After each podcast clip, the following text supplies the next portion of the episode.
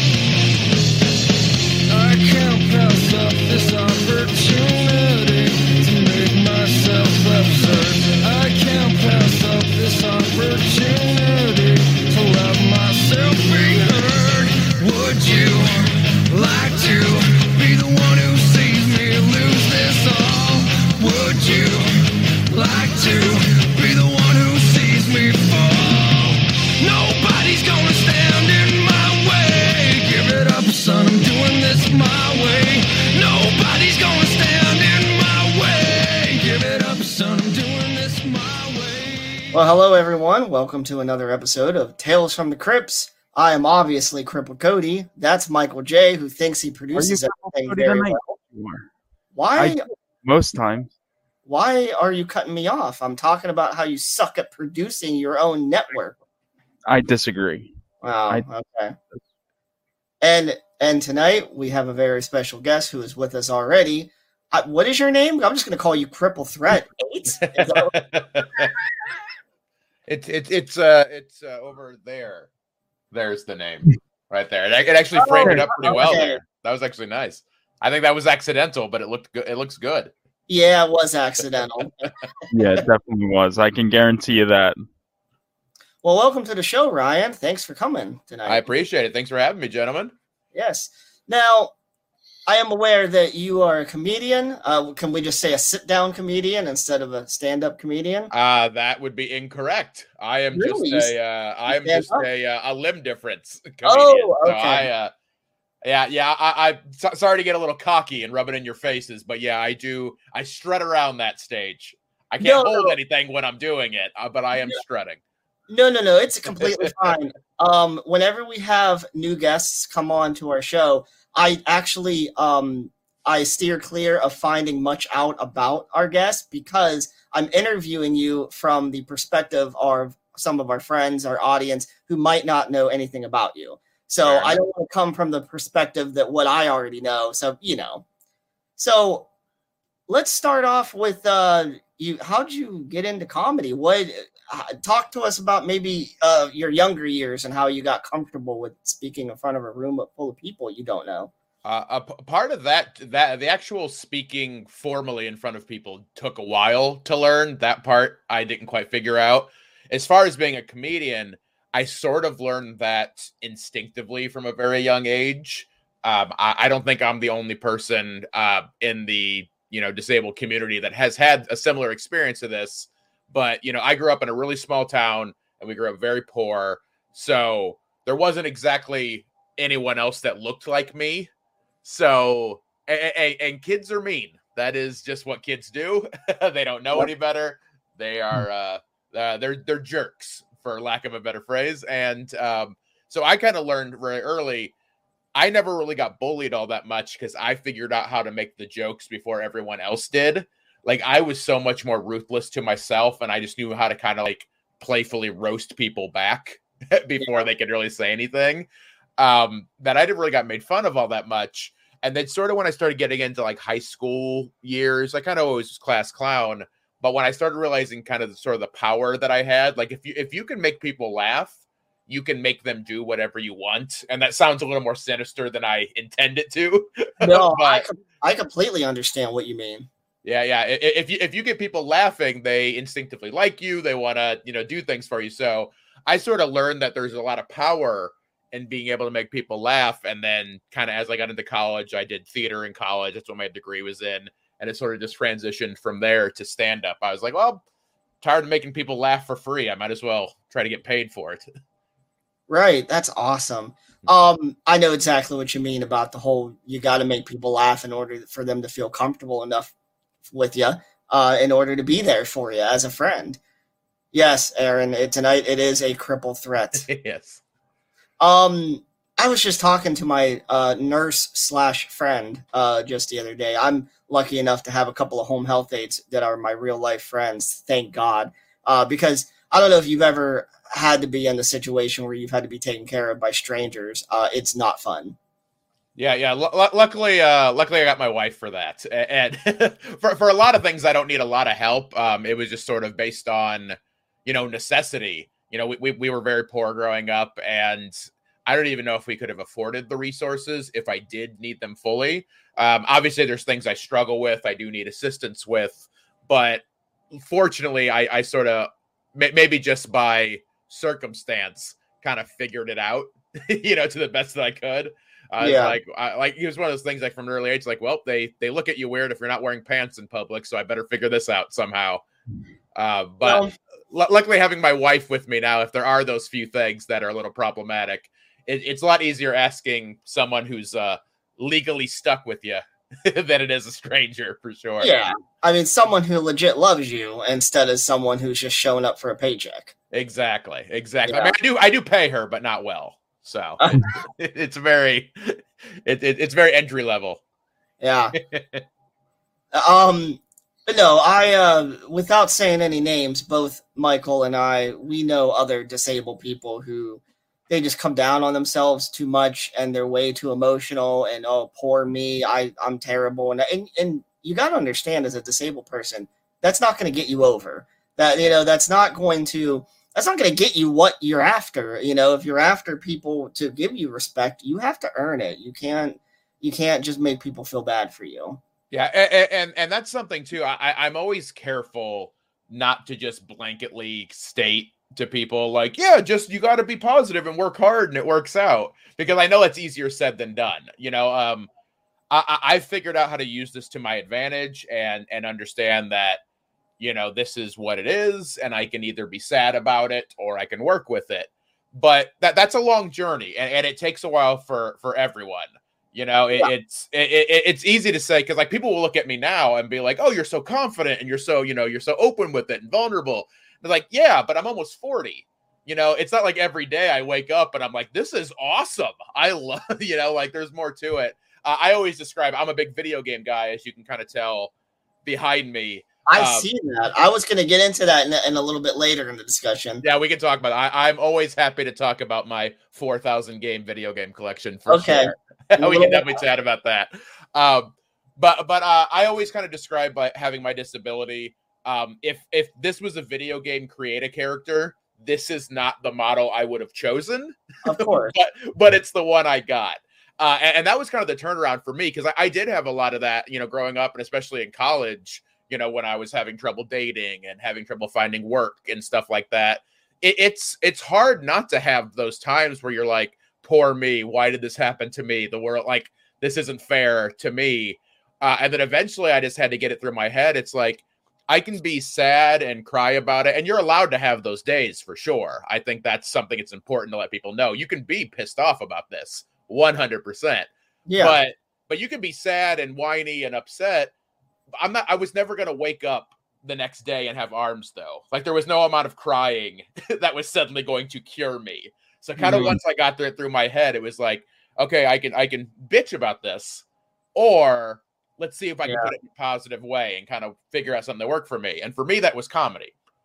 Yeah, basically what you're saying is you're not going to be able to wake up tomorrow and have an arm wrestling contest with your bros. Exactly. I mean, I could, I'd lose, but you know, I can I can do it. That's Maybe I maybe I should have said should and not could. I said, I was gonna, they're gonna look like like jerks when they beat me, but so Yeah, maybe yeah. I can use that to my advantage though. exactly. Even when you're losing, you're winning because they're the bullies. Exactly. I just got to get enough witnesses around, and that's when you get that free stuff we were talking about. If you get those things handed to you, you Mhm. just gotta yeah have the right people uh, watching when you're suffering. Right, right, right. now, um, you touched on it a little bit just a minute ago, but I wanted to dive into this uh, subtopic just a little bit. To the best of what you're comfortable talking about, tell me a little bit about either childhood, teenagehood, or now in adulthood. What are some of the things that does upset you or offend you? Uh, either to do with the world and how women maybe look at disabled people or how maybe there's not enough accessibility in certain places that should be anything that you feel comfortable talking about Sure. Um, for me, o- always the biggest, uh, if I had to say offended, because I, I did have those moments for a while of, you know, nobody's ever gonna, you know, want to love somebody with a disability, and you know, you you, have those thoughts, and, and it's tough. But the way I try to, I had to spin it in my head, is realizing that there's certain things I'm attracted to as well, you know, and there's certain things that I'm not attracted to. And whether it's fair or not, that's not really the question, I think. A, a- disability is different from what a lot of people are used to. It, it's not so much that it's bad or gross. I'm not trying to imply that, obviously. But for most people, you know, they don't grow up having a crush on someone in a wheelchair, for instance. That's just that's not like the normal standard of beauty based on how the media portrays it. And- right and, and everyone has their own things. You know, some people don't care at all about that. That doesn't factor in. For some people, it's a deal breaker. You know, with my uh with my current wife, uh, we had actually dated before, like years ago. And at the time, she had troubles with it wasn't that my disability bothered her, but now suddenly she was a part of that world that she wasn't used to. So, for instance, I'm pretty accustomed to people staring at me when I'm in public. I can kind of, you, you know, you just assume it's happening. I don't always make a stink about it because usually it's just people being curious. It is what it is. I'm Mhm. used to, I always know when someone's, you know, looking like, oh, what is that? My Mhm. wife wasn't used to that. She's not used to people staring at her. So we'd be holding hands, and now suddenly she's feeling all these eyes on her you right know, a- a- and and I, I I don't falter for it because I understand because that's tough. It's a tough thing to be thrown into, and, and that was really hard for her to kind of feel because in her head it's like, well, there's nothing wrong with him. Why don't you people leave us alone? And and like that is really that really got to her there. right Um, the biggest thing though that's always bothered me, um, and, and it's part of I think why I was able to turn this into comedy was the the inspiration porn aspect of having a disability. Um, because even at a young age, I'm talking five, six years old. You know, I played like little league baseball. I was pretty good at it in the way that a five year old is good at anything athletic. you know, Mhm. I knew I knew the rules of baseball. That automatically made me better than eighty percent of the other five year olds playing. Like that's all you need to know Mhm. but but even as like a five six year old even if they're well meaning hearing other parents be like oh you're pretty good you could play in the majors one day and as a five year old i'm like no i'm not like that's never gonna happen you know um I, I i think this is kind of should apply to children in general but especially individuals with disability i always personally found it harmful when anyone would try to tell me i could do anything because that's not true of anybody. You Right. know, like, like like like there's certain things I I would have loved to have been a baseball player. My my first passion was pro wrestling. I would have loved that. I'm not I don't have the body type. I don't have the you know, I'm not a natural athlete. That was just never going to happen. Oh, I- Ryan, my friend, I hope you have a while because it seems like we're gonna have a lot to talk about tonight. Yes, indeed. I mean, that's where the cripple threat name came from for me. That was going to be my wrestling name. I trained to be a wrestler for like two months, and my back couldn't take it. It was it was rough on the body.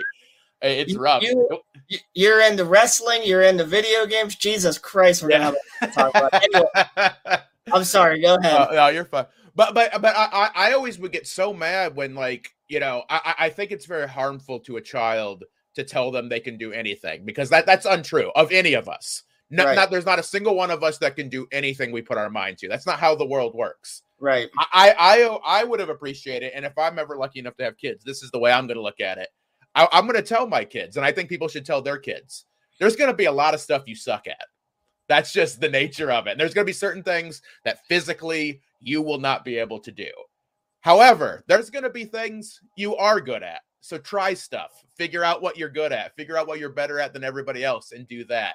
I would get so frustrated because as a kid, you don't fully understand when they'd be like, "Oh, you could you could totally be on the basketball team." And then I would try really hard and I'm like, "Why do I suck so bad at this? I'm working hard. I'm trying just as hard as everybody else. Yeah. Why am I terrible?" People put all that pressure on me and told me I could do it, and then yeah, and it, it'll cause anxiety for you. And exactly you, you- it, it made it crushed my confidence in a lot of ways there and there were certain things i was good at and i tried to focus more on those but when people tell you so much you can do anything you could do anything you can't. And, and that's not being negative. That's not a negative i don't think it necessarily is this pessimism to it.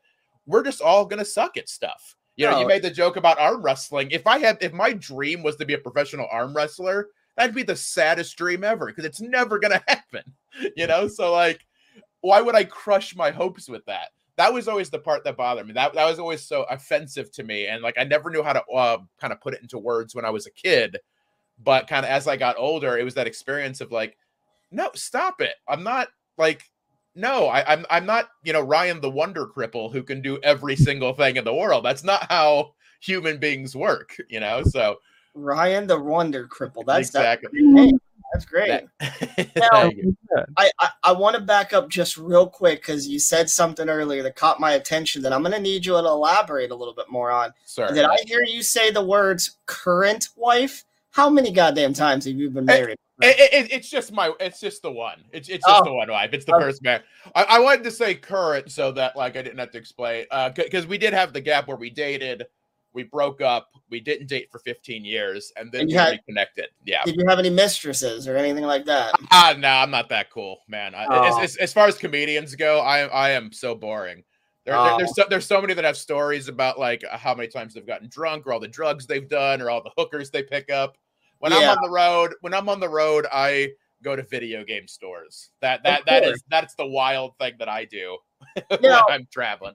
So in between your current wife and you dating in the past and now being married, you didn't have you ever had any other girlfriends or just one woman in your life? Uh, I, I I dated here and there. Like I've had a few. Um, that's it's one of the benefits of being a funny guy. You're like sometimes people will give you some chances for that. yeah, ask, Um, just ask these random bitches if they want uh, a funny bone. Tickle. exactly.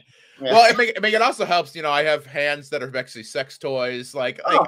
I, I've been able to use things to my advantage. Don't worry. It's when when you when you have a disability, you learn to work smarter, not harder. A lot of Yeah. times, that is that you, you you find the path of least resistance to get a lot done.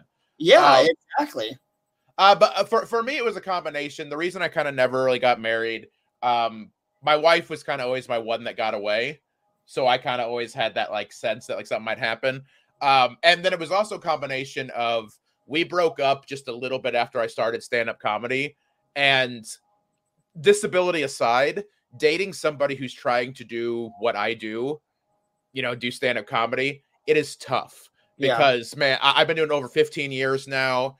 Based on how much you have to work and how much you have to travel and be away from home, that's tough on anyone to want to date, you know, because like, you know, obviously with the pandemic, things have been, you know, they've been busy, they've been slow depending on the time. But on like a normal year where everything is fine, I could be gone potentially 40 to 50 weeks a year, you know, as far as the weekends. you know, and, and, and that's tough for anybody. Like you have to have a really understanding partner to like get the fact that like yeah, you know, I would love to go to your mom's birthday party, but I'm working in Dallas. You know, like there's always like things like that that just is what it is.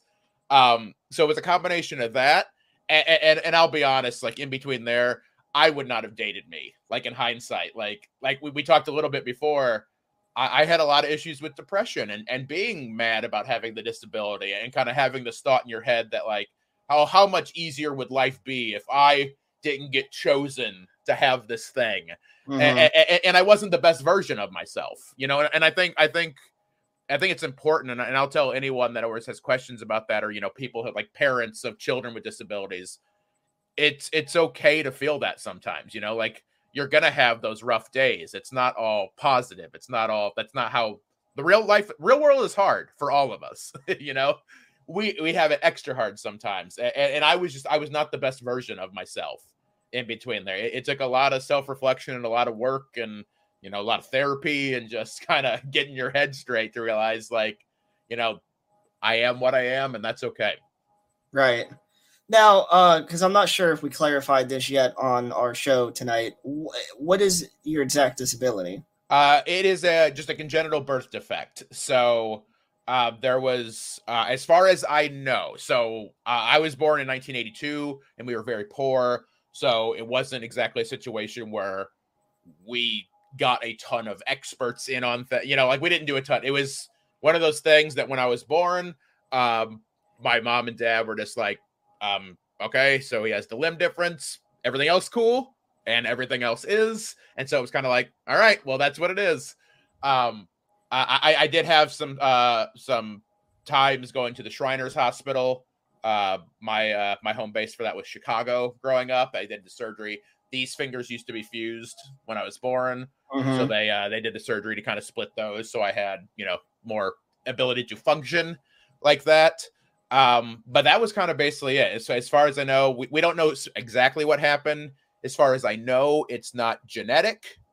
My mom had the flu really bad when she was pregnant with me and had to be hospitalized for that. So we think it might have had something to do with that.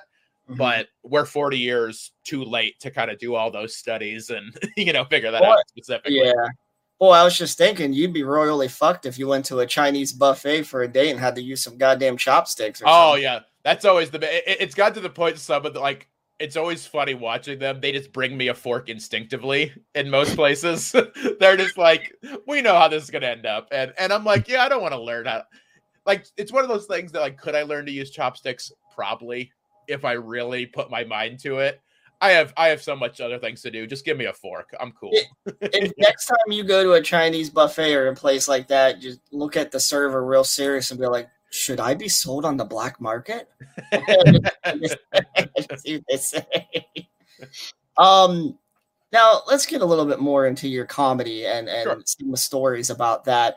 You said you traveled. uh, Have you traveled all over the country or just certain Yep. states? or- Yeah, I, I've been all over. I, I'm a, I'm a I'm a national act at this point. So I was based out of Indiana originally. Uh, I'm in California now. I uh, if you're willing to pay me, I will go there. I am not uh, I'm not too proud. That's awesome. Um, I I did want to ask because there's always some bad apples in the bunch. Talk to me a little bit about maybe some bad fan interactions or if some people at one of your shows was a little too disrespectful and how you dealt with that. Uh, it's I mean part of doing this job, uh, and it doesn't matter how successful you become at this job, you're always going to deal with heckling. It, it's part of the deal. Um, you know, it, it's uh, I, I I haven't had too many super bad experiences. I'm very fortunate. I'm going to knock on wood right now for that. um, honestly, I, I always found the worst part of it because you know, in my act, it's not exclusively about it, but obviously I talk about my disability because it's my life. You know, it's it's not it's not a gimmick or anything like that. It's actually what I exist. A mm-hmm. good a good comedian in my eyes talks about their actual life experiences. They're willing to be vulnerable, they're willing to talk about what's happened to them. My life happens to be as someone who has a disability. So of course I'm going to talk about having the disability. The most issues I usually have where I have bad experiences, it's either somebody getting mad that I'm talking about my disability, like, oh, he just talks about that. No, I'm talking about my life, you morons. Like I'm not, you know, this isn't a crutch. I can't even use a crutch. So why is you're not this is not going to be a crutch to you, you know? Um, so you get people to get mad about that. Um, you know, my, my big claim to fame, I was on America's Got Talent a couple years ago, and I ended up getting third place. And 98% of the interactions I had based on that were positive. The other 2% would be, oh, he just talks about his arms. Yeah, because it would be so much weirder if I never mentioned them at all. Right. Like if I never mentioned my arms, it would just be the audience looking at me like he's got to know, right? Like should we tell him this? You know, does parents just never tell him and he thinks he's clumsy? Like what's going on here? Uh, so you'll either get that people getting mad that I talk about it too much, or the other bad experiences, and these ones are trickier because they think they're being helpful, is when people will just say handicap jokes to me.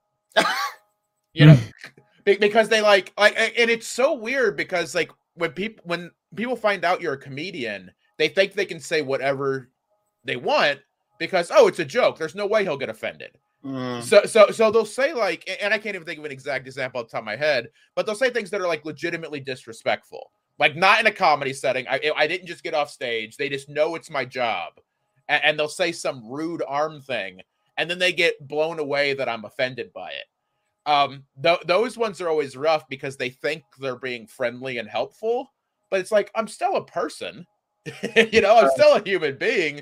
Like a lot of the stories i tell on stage about having a disability they originally started as an interaction i had that pissed me off you know it, it'll be a situation where a kid ran up to me and said something horrible or you know i'm going through a drive through and somebody won't just hand me my food and they're making it very awkward and making it a big ordeal because i have this like those things hurt my feelings when it Yeah. actually happens in that moment but then once i get away from it i'm like okay fuck these people now i'm gonna make this funny you know i figured out eh, but in that moment i'm mad that's where those things come from i'm angry Right. I'm hurt, you know. And those people don't understand it because they're like, "Oh, he's a comedian. He finds you know laughter in everything." So he'll come up and be like, "Yeah, you got weird ass arms, bro," and you're just like, "Dude, I'm having dinner with my wife. Like, go, you know, like stop." It, it- that, those are those are kind of the worst experiences I have, and it's part of being a comedian with a disability. You just have to deal with people who don't know that you're not always on. Right. Now, speaking of your wife, um, you know, you're having some of these very low percentage uh bad interactions with certain people. How does your wife react to that? Does she just let you handle it or does she ever speak up on your behalf or anything? generally speaking, she just lets me deal with it. Um, I'm uh, I'm way more the extrovert in that regard. Um, I I don't, you know, I I I always like to clarify. I'm not a sociopath, so every time somebody says something rude to me, I don't immediately snap. I don't make a big. Yeah, you, you got to pick your battles. Sometimes, if if somebody's offering to carry my tray for me at a restaurant that I didn't ask, it's coming from a sweet place. I don't really need to embarrass them Right. even if I even if I'd rather they don't do that, they don't need to be destroyed for that. You know. So so she she usually, you know, defers to me. She doesn't want to make, you know, I I have a bit of a temper when I really get riled up with stuff like that. So so she'd rather not poke the bear. But um, you know, you know, my, my wife, like she, she's she's she'll be very upfront with it though. Like if she sees someone staring, she's not gonna go start a fight. But you know, if somebody says something like we had an incident um, at Costco last year where we were just shopping around and one of the people who was doing like the samples or whatever kind of was talking to her by herself because I was just like an aisle or so over and was basically telling her what a wonderful person she was for like for essentially you know lowering herself to marry somebody with a disability Isn't that, And- uh, isn't that crazy? Also, like people think they're giving you compliments, like, "Oh, you're so sweet for being with that a crippled dude." Like Yeah. that, that, that's almost as a big, like, bigger insult than it is just to come up with a crippled guy and say "fuck you" for being crippled. Yeah, I would rather have that because that guy thinks he's doing nothing wrong. And I and I made a video about it, and the video was tongue in cheek. But eventually, I made this video. I was like, "Yeah, yeah, my wife, you know, she's really slumming it. You know, I have a cool job. I've been on TV several times. I make six figures a year. I'm super popular. But yeah, she's she's slumming it by dating me. She would actually be slumming it if she was dating you, the guy who's selling samples at Costco. It was a tongue-in-cheek thing, and so many people were like, "Oh, now you're shaming people that work at Costco. That's even worse." It's like you idiot. Like you don't even understand it. Like like that that that's how people prove they have never been close to anyone that has a disability to understand how insulting that is. Um, you know, you know, we have fun with it, but but that kind of stuff sucks. You know, like like my, my wife's not, you know, my wife's not trying to, you know, get charity points so she can go to heaven. My wife loves me. you know, like we have Your fun. wife- We you get along. six, six six figures a year. Your wife don't want to go anywhere else than on Yeah. your lap. Yeah, Nope. I, I'm. The, we're we're both doing fine. You know, like we we have a good thing going, and, and, and that's not me. I, I, I'm I'm hoping that doesn't come across as me bragging. I'm not trying to be the guy who's like, look how much money I make, but like, I'm good at my job, and I've worked really hard to do this, and I get compensated for it. Like I do well, you know. So it's like she's not, you know, and, and my wife's not, you know, she's not like a gold digger. It's nothing like that, but like, I bring a lot to the table. I I am fun to be around. I have a good job. People like me. you know, I like I get along with everybody great. I I I'm a catch. and the fact that someone be like, "Yeah, but I mean, you do have those weird ass arms, so that's got to be, you know, it's just like, shut up, man. Like we're happy. Go away." Yeah. Gonna get really acquainted with these weird ass arms. You don't shut the fuck up. Exactly. And everyone's gonna know the three fingered handprint was me. So there's gonna be no no question who came through here town. Yeah. here. It wasn't Danny DeVito's penguin. It was Ryan. it was this guy right here. Um, so let's talk for a minute about your comedy routine. You said you travel all over the country. Correct. Do you ever do you recycle any jokes? Do you uh, tell the same stories, or do you try to come up with a new bit oh, every show, or how is how do you do? I, I I mean any any comic that could ever do a new brand new show every night is insane. Like that doesn't really that that that that person's not a comic. They do improv. That's much different, you know. Right. So you know, it p- part of what you do is is because a good joke you kind of you have to work it and you have to try it many many times in front of many many audiences. Because sometimes you might say something and that crowd was just really hot and whatever reason they love that bit. Because i've had that before. I, i'll tell a joke for the first time it crushes and then i never get a laugh or i barely get a laugh for it every other time i try it. I'm like Right. and, I, and i've also had times where the first time i try a joke it's awful just crickets and then i work it a few times and i'm like oh i figured it out now it's this so Right. you know wh- when, when you're on the road um you know at least for me I, i'm always doing a little bit new just because it keeps it fresh for me um i personally don't want to do the exact same show you know 300 times a year that would drive me insane just Right. as an art you know as a person i'm i'm Then- tired of it wouldn't come. It wouldn't come out as genuine and like you're enjoying saying the words because you'd be a little frustrated with and, and fed up with the same, same old thing that you're saying over and over. Exactly, exactly. That's precisely it.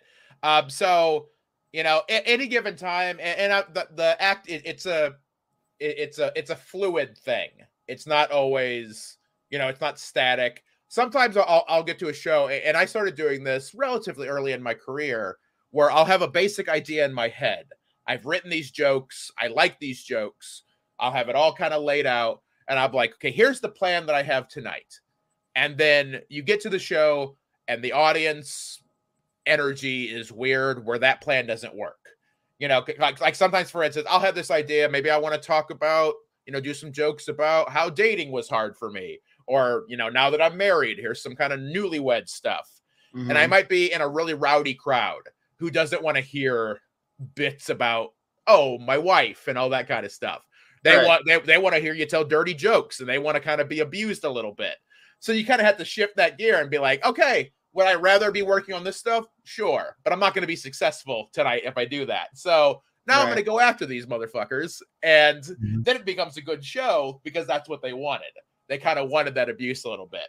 So every night's it's different because it's li- you know it's live theater essentially. It's never going to be the exact same show because you can't ever someone might have had too much to drink and now that's a thing that you're dealing with Mhm. but for me you know if you saw me two nights in a row i can't promise you you're getting a brand new show but it's not going to be the exact same show either Yeah.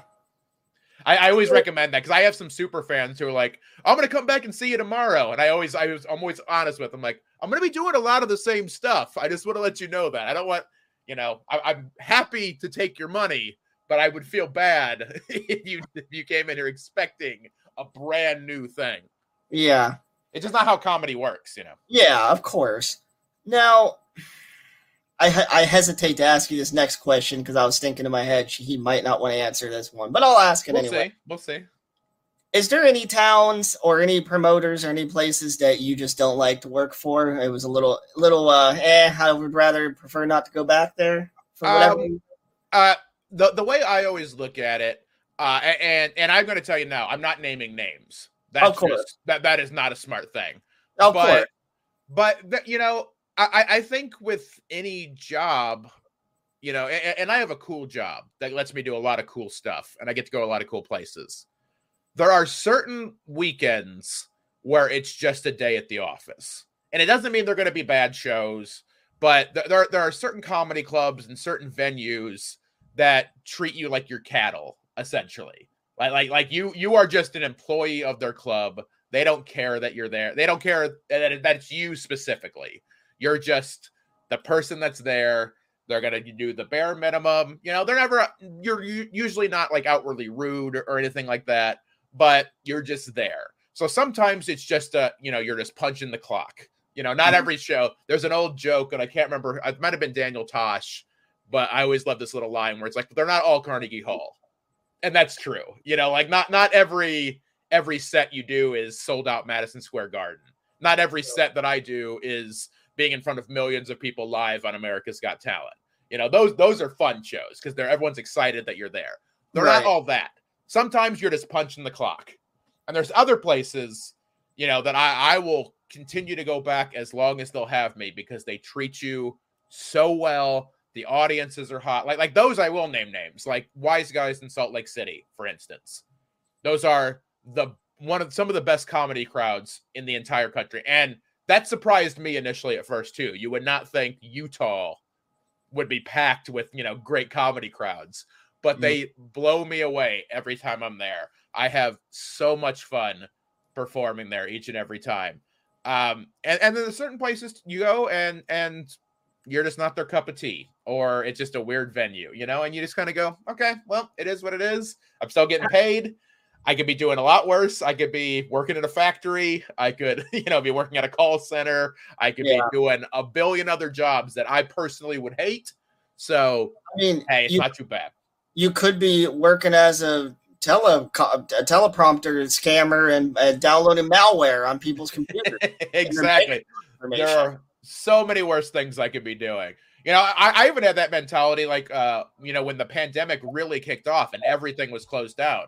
Like, obviously, all my live performance work went away instantly, and Yeah. so there were a lot of Zoom comedy shows. It was doing stuff like this, and our Zoom comedy shows the way that anyone wants to do comedy? God no. Of course not.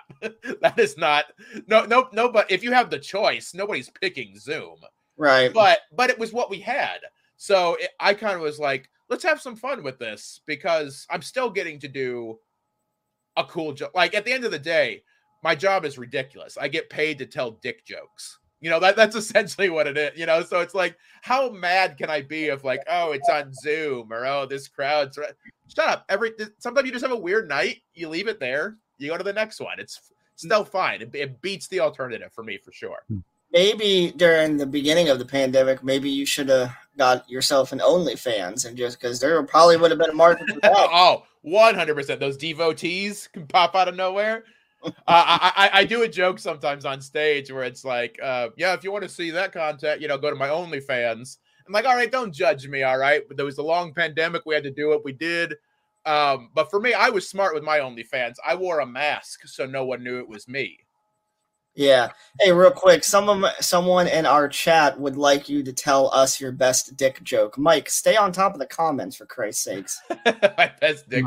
Oh, man, I, I like Or whatever what- you feel comfortable telling us for free. How I think that's a better way of putting it. I, I, I said let, let, me let me think on that as it goes because Okay. I, I, I just sort of use that as the generic term because Okay.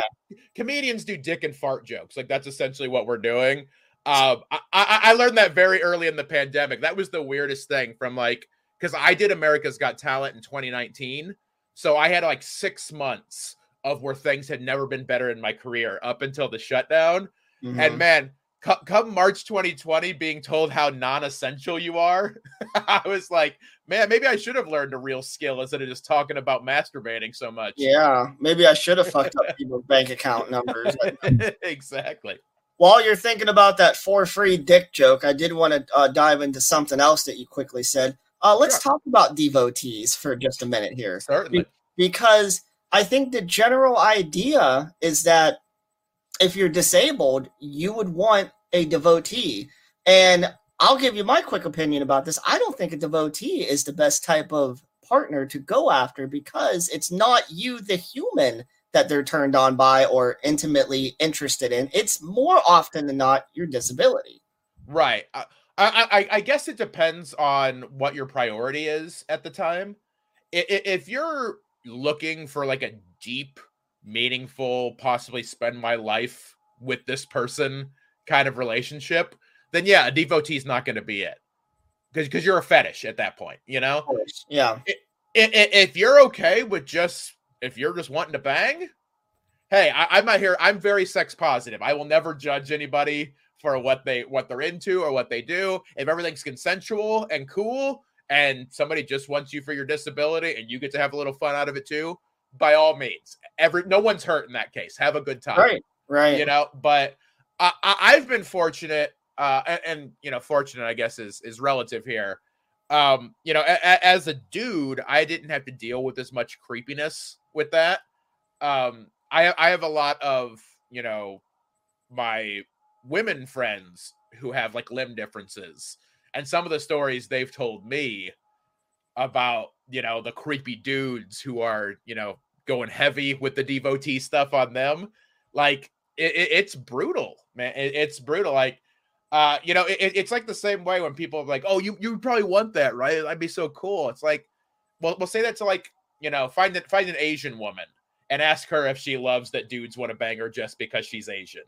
You know you know like like like, like ask her how excited she is about Right. that you know or or like i mean I, i've had friends you know that are like black women who have like had dudes ask her like hey i've never banged a black chick you wanna like oh yeah i feel i feel amazing oh yeah i, I feel like a like a wonderful well respected person that i can Mhm. knock that bucket list item off your off your checklist there Exactly.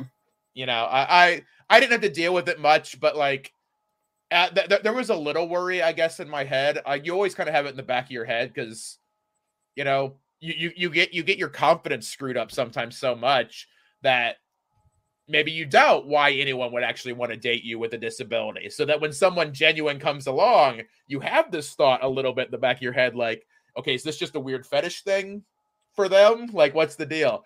I, you know I, I had that problem a little bit you know once i started getting you know more successful in comedy you have to have it in the back of your head is it like okay do they like me or do they like that i've been on tv you know do they like that i have this cool job do they like that i you know I'm, i hang out with really cool people is is that what's important to them or do they actually like me um Right. you have to figure that in a little bit and with a dis- it's already hard enough having a disability and then also having to like question people's motives can be Right. really it, it's exhausting sometimes Yeah, that's that's a great point to make, man. Like I, I like you said, you just got to put all your cards on the table, both of you. You know, both Yep. parties involved, and like you said, if both people are just looking for some sexy time or a short term partnership, then yeah, devotees are that's that's not a bad thing. But you just you can't fall into a situation where you're expecting, yeah, like you put it, it's just yeah you got to figure it out. exactly Um, yeah, definitely. Now, God, because I've been waiting forever to get into this. I keep looking in your background. sure Or, I, unless there's anything else you want to cover about serious topics, you want to talk to. hey you, you talk to me about anything you want i i am here for you guys Oh, well, thank you. I, Uh, I. I, I, am being a devotee to you guys right now. Whatever you. guys need, I'm happy to do it. Uh, that doesn't mean you're not going to send me a dick pic or anything, right? You know what? That really depends on how the last 20 or 30 minutes of this goes, my friend. you play your cards right. All right. I'll use a higher pitched tone in my voice for you just to get your nipples hard. How about I that? I appreciate it. Thank you. now let's talk about that video game collection. Let Yes. let's talk. Let's go back to your childhood a little bit and talk about the beginning of your love for video game games and how it probably was responsible for a lot of your happiness growing up. I, I, I would say a big chunk. Yeah. Um, it's uh, I, I wasn't this type of collector as a kid. You know, this is all. Th- th- this is part of the joys of becoming an adult with some expendable income. That's what makes that happen. Um, so so kind of a little more background about me growing up. Um, we grew up really poor, so there was uh, sup- supportive dick pics. Hell yeah! it's just a dick pic to cheer up, cheer you up. That's not a Cheer- well, sexual thing. Just that that is our good buddy Geraldine. She just won some supportive dick pics because her husband is lacking in that department. got Unfortunately. Wait, fair oh. enough. Fair. Okay, you know what? Before you continue, I have to. uh I'm going back in the comments here for a little bit. Now, Aaron fucking censored a comment, and I don't appreciate that one bit. He censored. put- Yeah, look, watch, watch, look. I'll put it up. It says "fuck hecklers." Oh yeah. You don't have the balls to do what you do, but he put the fucking um pound sign, you know, and didn't, you know, censored fuck. I don't appreciate that, Aaron. Yeah, that, that- that's always a weird thing. I, I I- I joke around. Um, so my buddy uh, Corey Ryan Forrester, who's a super funny comedian, um, he's kind of he's part of a group called the Well Red Comedy Tour, and their whole kind of thing is they're very liberal rednecks. So they grew up in like Georgia, but they're very liberal. So they do a lot of liberal comedy, and, and I'm not a political guy, so this isn't me commentating on anything there. But Mm. they they do a lot of like you know he's got this big you know he grew up in North Georgia. He's got a very Georgia Southern drawl voice, and he talks about liberal shit. And he's just very, and it's always so funny. We laugh every time because he gets sent like these death threat messages. So it'll literally be like people like, "I'm gonna fucking come and kill you," but they'll like censor fucking, and I'm like, "So mm-hmm. you'll murder him, but you don't want God to see that you cursed because that would be bad." It's the Right. funniest thing in the world to us. Well, God doesn't check social media according to the liberals. So Apparently, see there we go. Yeah, God damn it, Aaron. now, my apologies because that did remind me that one last question I wanted to ask before we got into the video game topic, and that Oh, is: sure. Have you ever had a comedy bit where you thought back on and like, eh, maybe I should have pulled back just a little bit, or did you ever have a comedy club owner tell you it's talk to you anything about your routine or anything? Um, so so I've had to do some some self editing, um, just because, and it's one of those things. Um, th- this is probably a much deeper co- uh, topic, so I'll kind of keep this part of it brief. Um, I fully believe that cancel culture is not a real thing, as far as comedy goes. Mm. Um, times just change.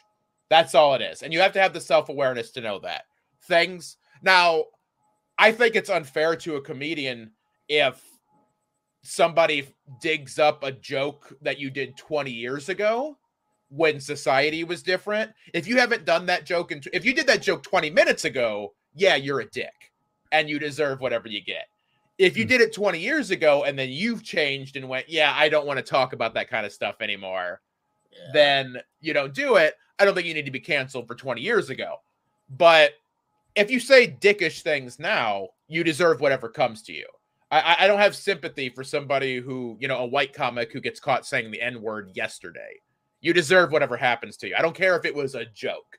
You know, you're not supposed to, you can't do that. Things have changed. You know, Hmm. don't punt, you know, it, it's it's ridiculous. Like comedy is it's hard, but it's a lot easier than people think to not, not be offensive. Just don't punch down. That's it. And every joke you tell needs to be 51% funny. It has to be more funny than it is offensive. You can you can do dark jokes and you can do some things that are like social commentary that might be offensive or piss some people off, but it always has to be funnier than it was offensive. Otherwise, it's just a bad joke and you're a dick. That's all there is to it.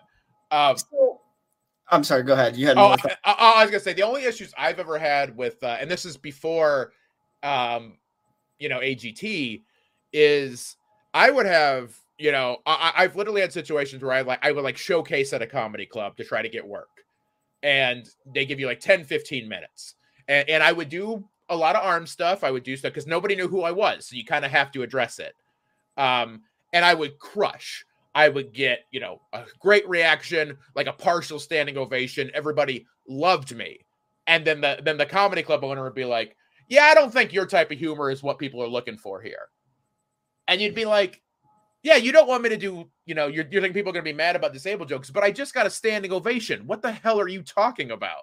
Like, Mhm. if you don't think I'm funny, that's one thing. Everybody has their own personal comedy taste, and that's perfectly fine. Mhm. But if the audience liked it, who gives a shit? You know, like, like I always use this. I don't know him personally, but I don't think Larry the Cable Guy is funny for me. He does not tickle my funny bone. I don't think it's funny either. But that dude sells out arenas. Who am I to tell him he's doing it wrong? It's just not for me. you know, if I had a chance to promote a show that he was doing, hell yeah, I would do it. I would not put on my like, no, I'm an artist. I don't think that this is very. Screw that. He makes money. People want to see him. Yeah. Maybe uh, maybe my opinion is just what it is. I would have issues with that a lot. And then the funny thing was, as soon as I got on America's Got Talent, weirdly, some of those promoters were like, "Oh, you're great, man. We love you. You want to come? You know, you want to come perform now?" And I'm like, "Yeah, sure. Here's my price." So uh, there was a point you made a couple just a couple of minutes ago, and I wanted to just backtrack just a tiny bit.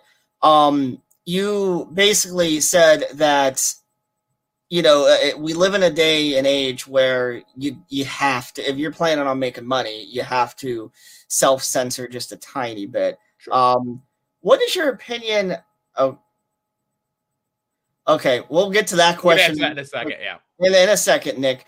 Um, what is your opinion then on big time comedians that have no censorship, such as Dave Chappelle?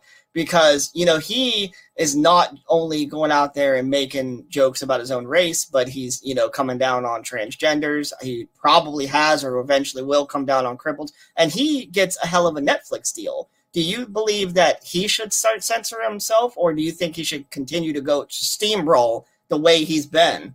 See, he he is one of the examples that I use of why cancel culture isn't actually a thing in stand-up comedy. It just it just isn't. Because like, you know, in, in all fairness, I don't I don't know Dave. I don't know Chappelle at all.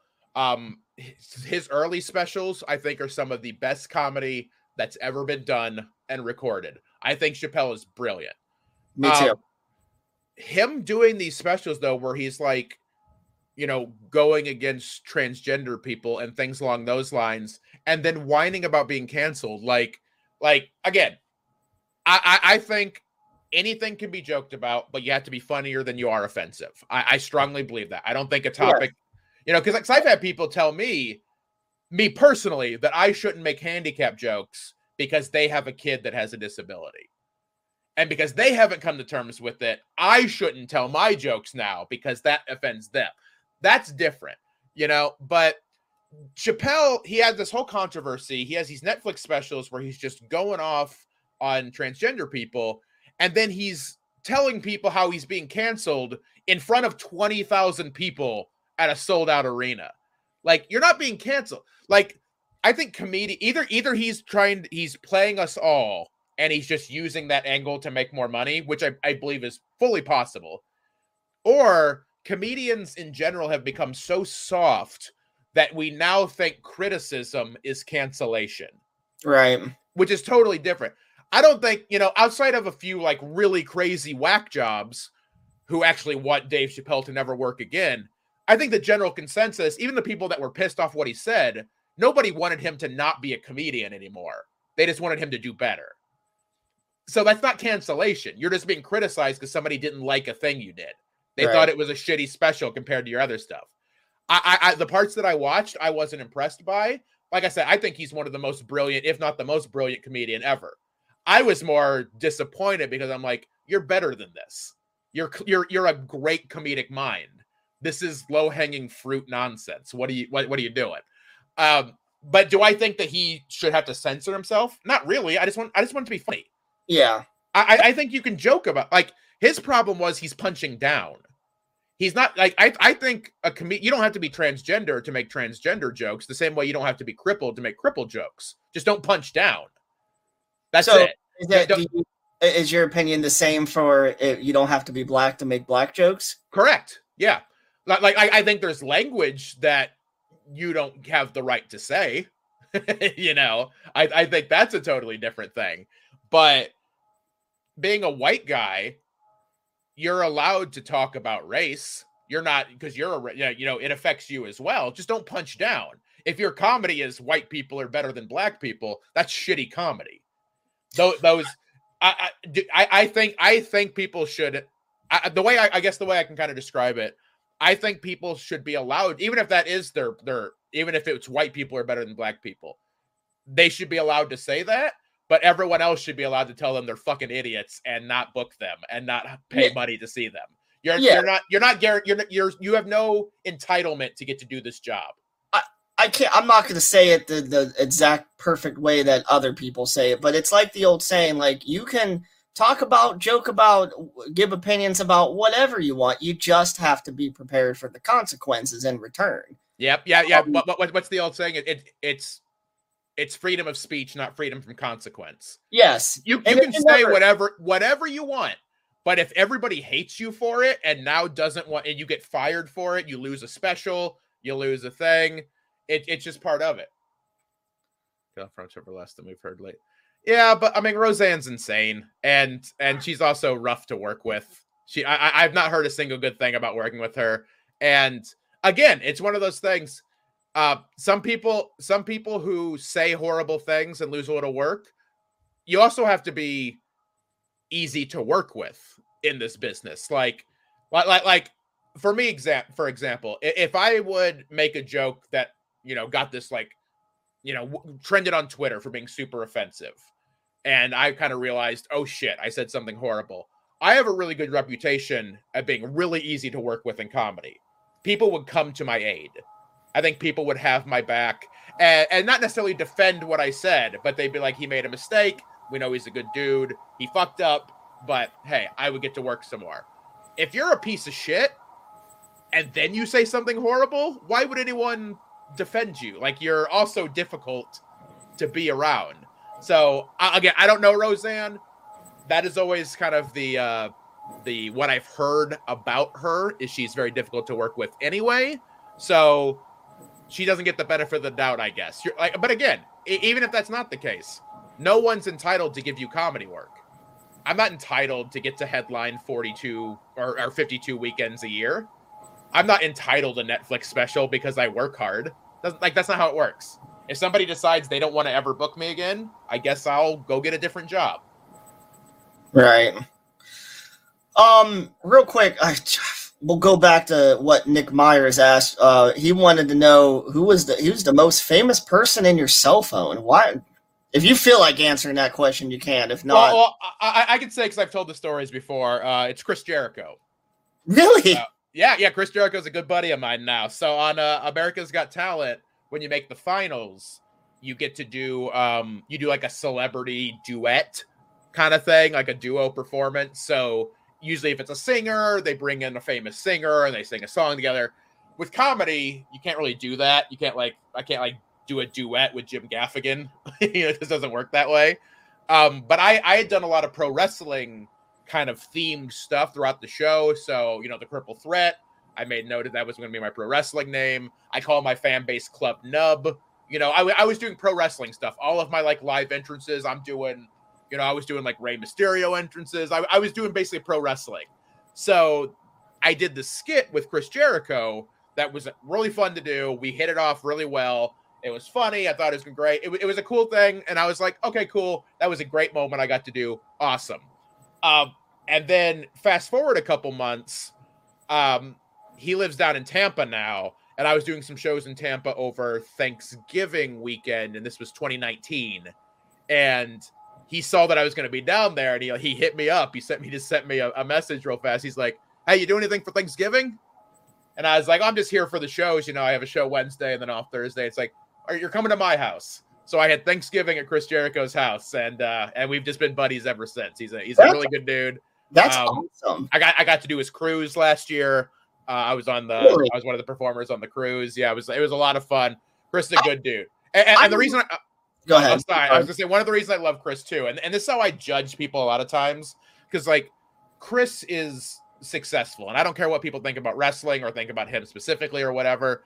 He's really successful in his field. He's successful in music. He, he's he's a big he's a he's a star. He does not have to talk to me. I would not take I would not take personal offense, you know, but he's in a higher bracket of celebrity than I am. If I would text Chris right now, within an hour, I would get something back. He'd be like, "Hey, dude!" Like he, he's a good, down to earth guy. Like if he likes you, he likes you. He's gonna be your friend. He's got your back. So I Yeah. judge people that way because I because I've had co- comedians I've started with, and I, I'm not gonna name names here, but com- comedians I've started with who we did open mics together. We would drive to shows together.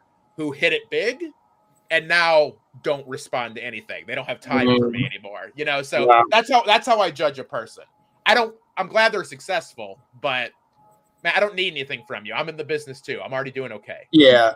Yeah. Jericho, I mean, he's always you could always tell that Jericho is very open-minded about the handicap community. He's talked about it before. Yeah, Um yeah, yeah, he's a good dude. And, and one of my other best friends is Brad Williams, who's a a, a dwarf, and we both Really? did the cruise, and we Oh, and we you know like and, and it's great. You know, like he's Jer- Jericho like. Jericho's the type of person I like because, like, and I know it's silly. It's almost like the equivalent of like I don't see color, you know, when people say that kind of nonsense.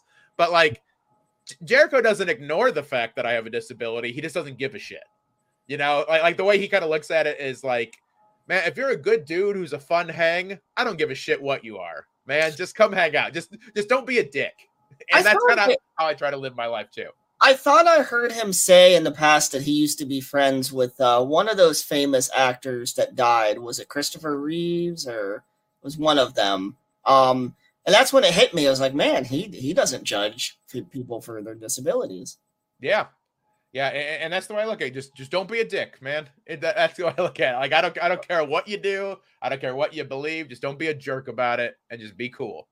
Was it not difficult to get on his cruise? Because I've I got friends who go to his cruise every year, and they said it's not handicap accessible. Uh part of that's like just the cruise line itself. I don't think it's something he's doing. you know, I don't I, I don't think he's like down with ramps. No, wheelchair Oh no, no, no, that's not what I. yeah, yeah, he's not doing it. Uh, uh, I mean, I mean, for me, it was fine. Uh, the only issue I had is those bathrooms are really small. Uh, a- a- a- and, not to get too TMI, this might not be a dick joke, but I will describe. Uh, Do it. when, when- when TMI I'm, what we're about. When I'm doing my business, because my arms are so short, I need to make a much wider base to be able to reach all of my various dirty parts at that point.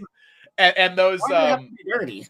I, I mean, when you're if you're sitting on the toilet, they're going to be dirty. But You they know, wasn't dirty. Your your balls wasn't dirty before you sat on the toilet. I'm talking Yeah, but you past the balls. Oh, oh. I'm shitting, Cody. And I was trying not to say I'm shitting in this instance.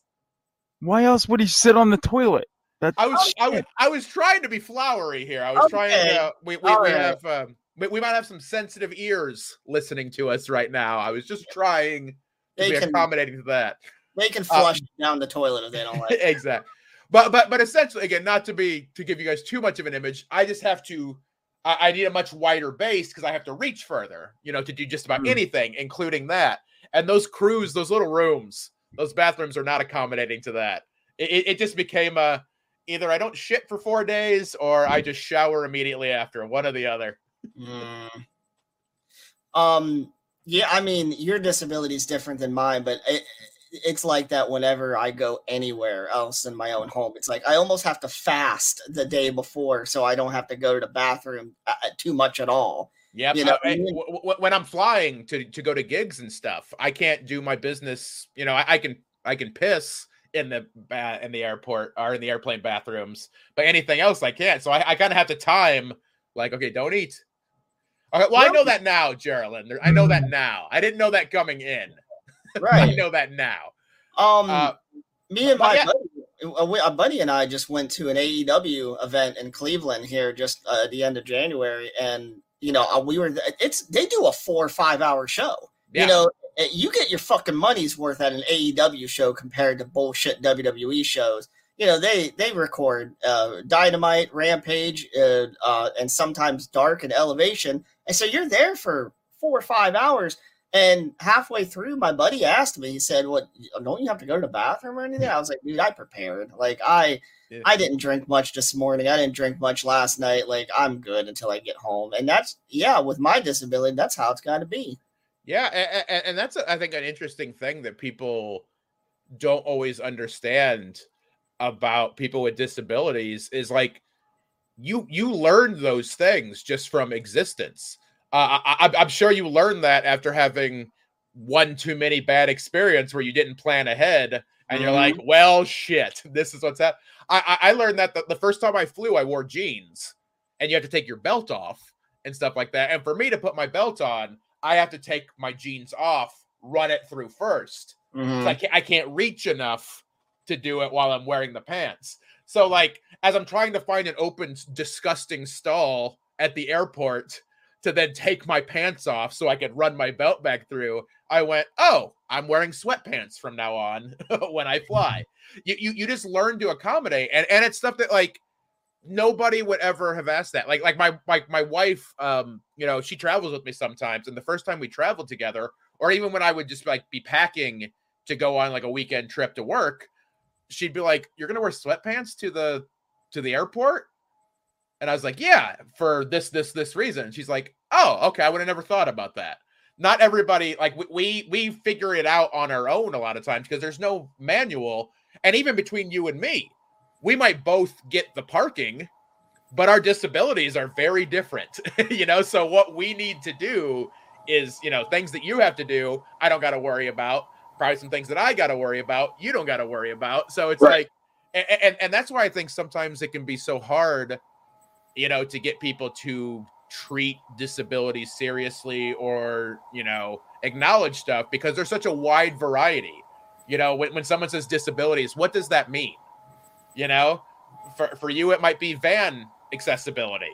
You know, for me it's fuck, I can't wear jeans to the airport. You know, it's you know, it's things like that. So I think almost all physically disabled people can agree, however, that sweatpants are the pants of our people. Yes, that is very true. I mean, that's, that's all I wore through high school. I was sweatpants kid. I, I Yeah. it. I made it work for me.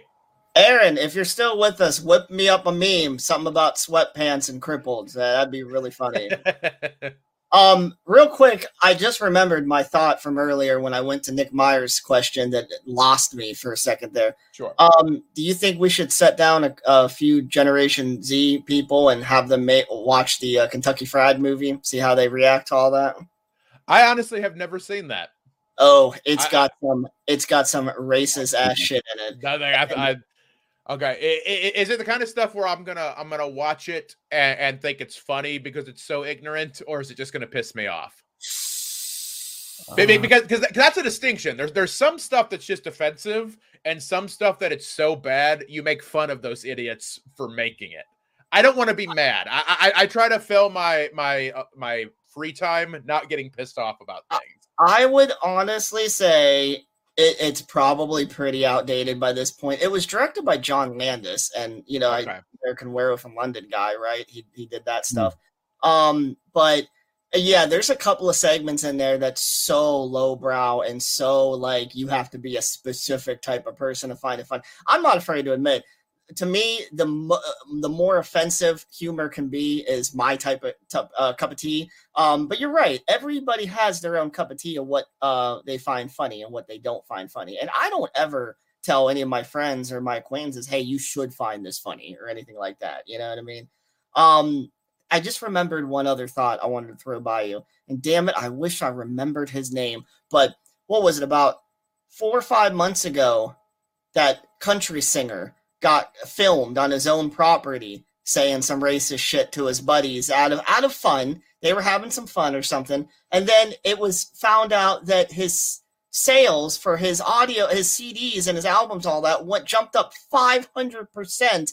You know, uh, and everyone wanted, and it just made me think of that when you were saying, you know, when you say terrible shit, it's it. What matters is if you have people support you, and if you're a good person or a bad person. And man, I agree with you that you got to if you if you plan on being successful, continuously successful, you do have to be mindful of the majority and Yeah. where things are going to take you. But man, it blew my mind Yeah. to find out that that guy's sales jumped up 500%. And then what the little idiot do? He said he went on the news network and said, "Well, we're going to donate it to the best black uh, community charity that we can find." And I'm over here thinking, "Motherfucker, keep the money." Like, yeah, yeah, like like I don't I don't want your blood money. You know, I don't want that's essentially what it is. And see that, that's a situation and um you know I I, I personally I, I said I wouldn't get too political and, and I I, I Well, won't. you're not comfortable talking about it. We No. can move on. No, no, but, but the, the only thing I just want to say is, you know, as a general person, more of my personal thoughts lean left. I'm a very liberal guy. I support, you know, trans rights. I support, uh, you know, I, I, I, I try to be on the side, on the right side of history with that. But at the same time, I also think that a lot of people need to pick their battles more. Um, do, do I think that singer is a jackass because he jokes around using that language? 100%. Fuck him. I, I, I even if I was a country fan, I would never support him. I wouldn't buy anything personally. But that's how I think in most cases, that is how you should handle stuff. It, it shouldn't be go on a crusade to meet him not play music anymore. It should be don't buy his shit. That way he knows he fucked up and maybe he self reflects. Now, in that case, a lot of people who probably legitimately agree with the things he was saying that just galvanized them and they were like, I gotta support. Well, he's like us. Yeah, fuck them. But uh, I see in the chat someone just clarified he didn't even he didn't use the hard R version of that word. He used the lighthearted version. oh, okay. Well, well, well that that's fine. That that Well, from what I know, it wasn't even him trying to be mean towards anybody. I guess him and his buddies were drunk and fucking around in his own yard and on his own property. And I guess a neighbor from across the street filmed him as he was being a drunken fool, and they were calling each other the lighthearted version of that word.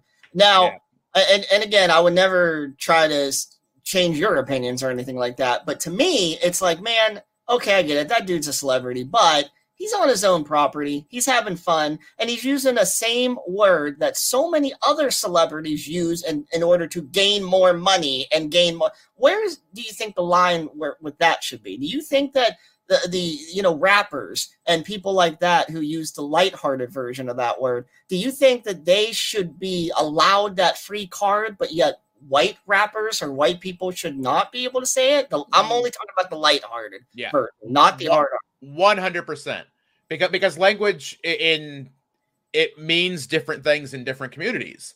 You know, like like like th- I'm not going to say this is as intense as that, but if we're all sitting around and we're like, yeah, fuck cripples, man, they're so annoying. we kind of are allowed to say that because we're on that team. Mhm. if I hear a bunch of like normal people like at dinner, you know, able-bodied people being like, "Yeah, fuck these cripples, man. They're taking up all our good parking." Yeah, fuck them. They don't get to say that shit. We can say it and joke around because we we have we live that life, you know. So I, I I'm always a big. Th- th- this is the way that I always consider this stuff.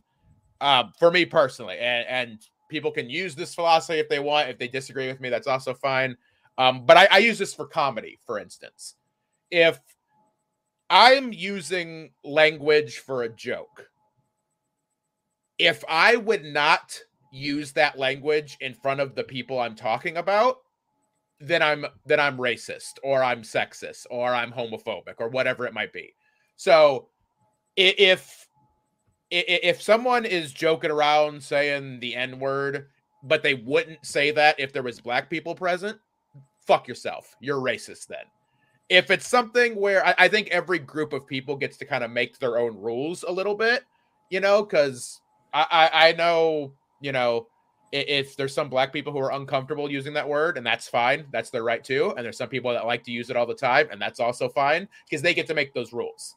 You know, I don't I don't get to tell them the right or wrong or whatever because I'm not in that world. I wouldn't want anybody telling me what words they should be allowed to say about handicapped people. You don't get to tell me if you're if you don't live that life. So I I always try to default to whatever group it is. If if some if most people from a certain group is telling me, yeah, don't say that word, I'm going to go ahead and just listen to them and assume I shouldn't say that word. You know, I, I think it's just easier. Like they know better than me. I, I'm an idiot on a lot of stuff.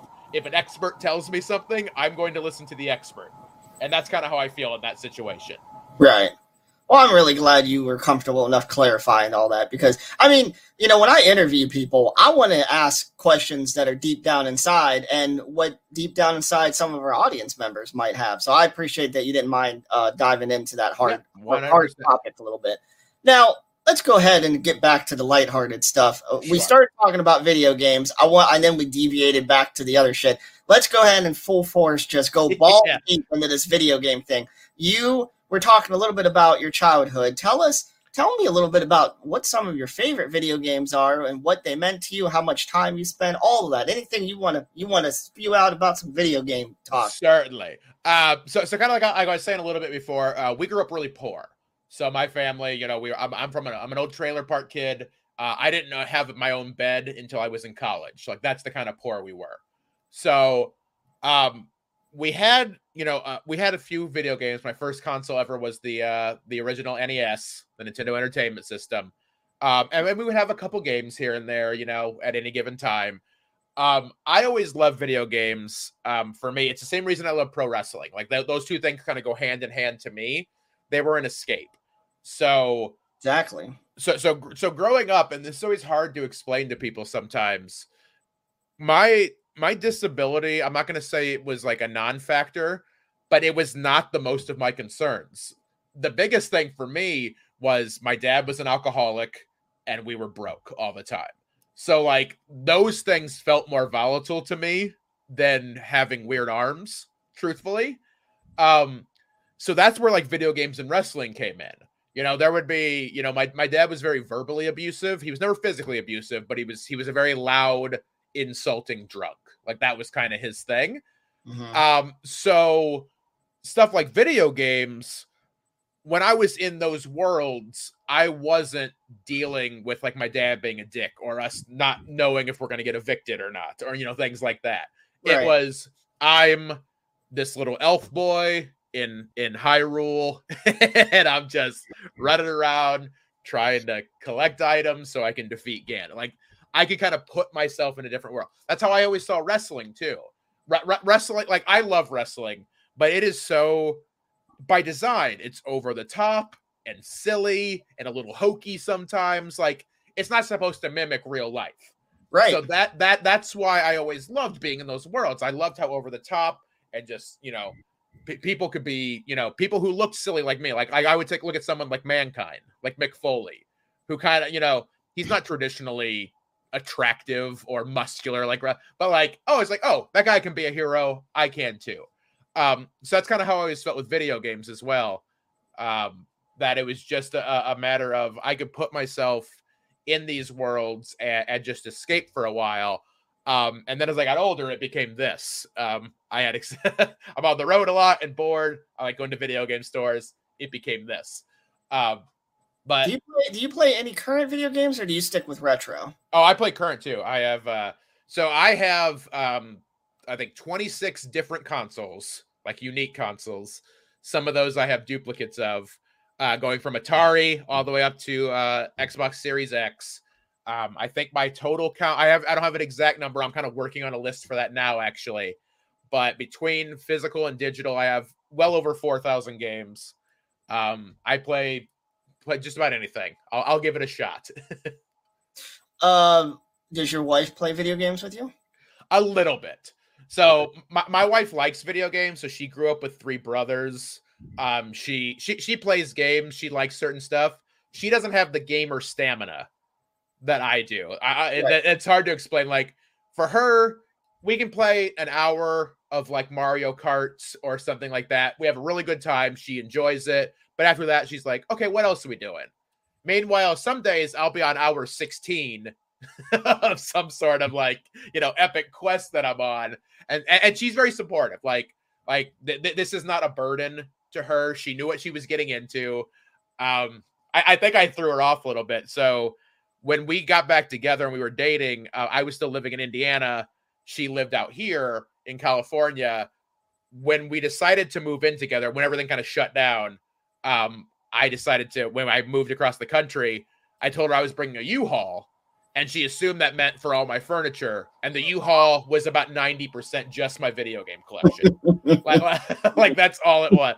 Uh, I was like, I really don't have any furniture I care about. The only furniture I really brought is stuff that was associated with the video game collection.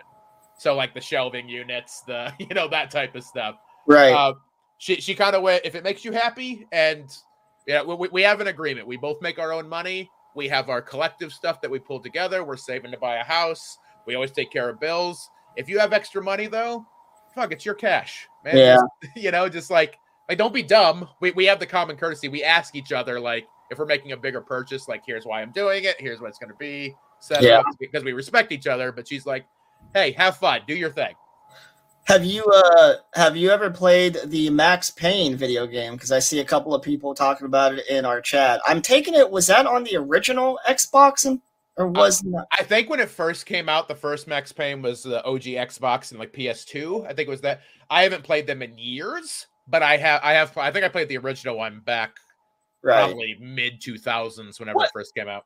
Wasn't there some sort of? I re- I'm remembering. Did Fifty Cent come out with some sort of Yeah. fucking video game? Oh yeah, oh yeah, and, and and they're and they're actually pretty good. I think he had a couple. It was like Fifty Cent, Blood in the Sand, and one other one. They're actually really fun. Like Oh, like, like on, on paper you wouldn't think so, but they're actually pretty decent. Um, what else wacky video games I can think? I was just thinking off the top of my head. Didn't Burger King come out with a fucking video game for the Nintendo Wii? They have th- they have three of them. They have three of them. They have Sneak King. Um, there is uh, like I think it's called like Pocket Bike Racer or something like that. And there's one other one, yeah. And, and they did really well. They were like a promotion, like you bought a Whopper and you got to buy like the video game for three bucks or whatever. So it was like, oh, brand new video game for three dollars. Yeah, they they are not good. Oh, I but- know. But but, but I, I think that's I think that's like that kind of stuff is fun to me. Yeah, I- I mean, I- you- I, I don't think anybody who was making Sneak King Yeah. was assuming it was going to be, right, you know, Breath of the Wild or you- anything like that. right. You I mean you look all the way back to the NES days and M.C. Kids. Uh, you remember that yeah. one? Oh yeah. And, and, like that one was. It was just. I think that was another promotional deal that they did. Yeah. So yeah, Yo Noid. There was a freaking game about the Noid from Domino's. I'm pretty sure there I remember that one. yep.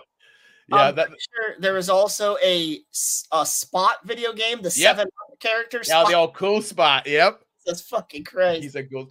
Yeah, a- a- and, the way I, I I- I have an affinity, I, I know like a lot of online personalities, like YouTubers especially, have made their living talking about like how bad certain video games are. You know, look at someone like Angry Video Game Nerd, who is Yeah. super successful, but like that's his whole thing. It's shitting on bad games.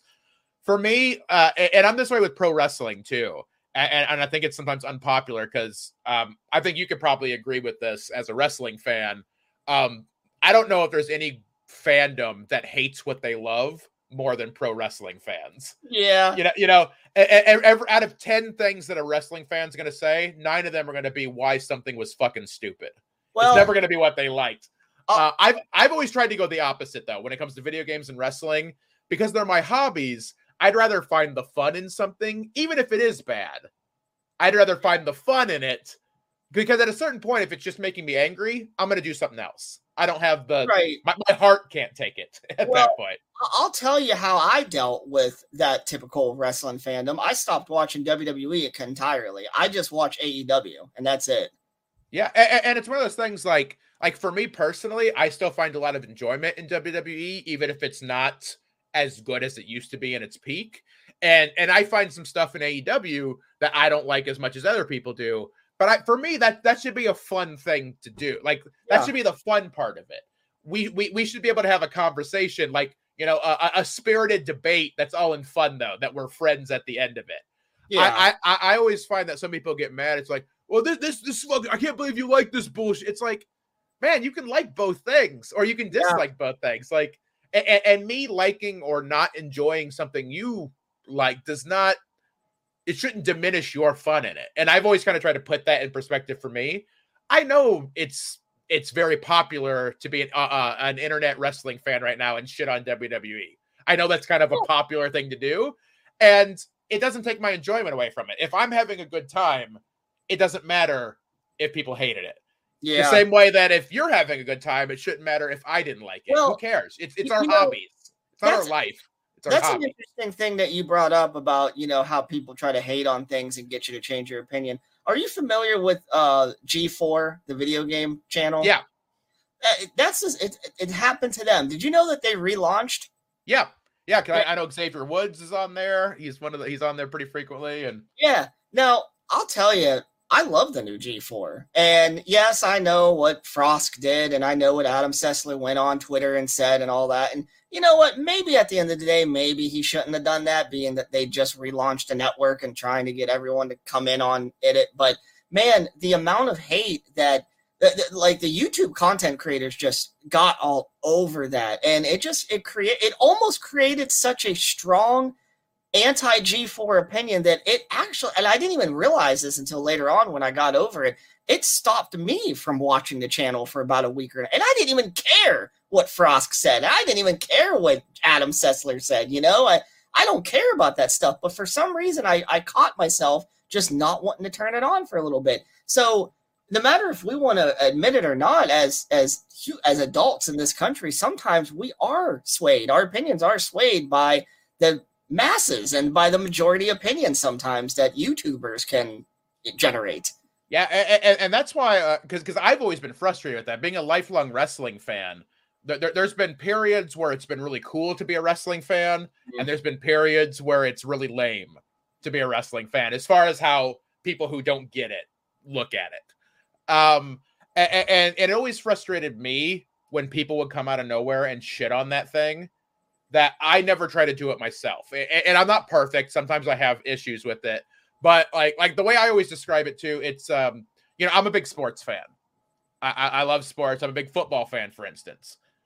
The Super Bowl is a big deal, and there's certain people that are in certain segments that they hate the Super Bowl, and so every, every Super Bowl you see these like these ultra you know uh they, they're nerds in different ways will make their sports ball jokes and all this kind of stuff. There's certain things you just have to accept that a lot of people like and it's not for you. Just take that day off. Your Right. your joke's not going to make 140 million people not watch the super bowl. If you don't like if you don't like the super bowl fine don't watch it. That that is totally your right. Go do whatever else you want. That day you just kind of have to shut up you Yeah. know? I, I personally don't like star wars so when a new star wars movie comes out i don't give a shit personally Right. but I'm not going to go out of my way to ruin your fun. If it's something you're clearly excited about, have a great time. While you go to the movie, I'll play a video game. I'll watch wrestling. I'll watch Yeah. the game. You know, like we could you people can just like stuff. I, I you know it's that meme, let people like things, and I fully believe that. Especially if it's not hurting anybody. Like if you like so if you like something horrible, then yeah, please stop doing that.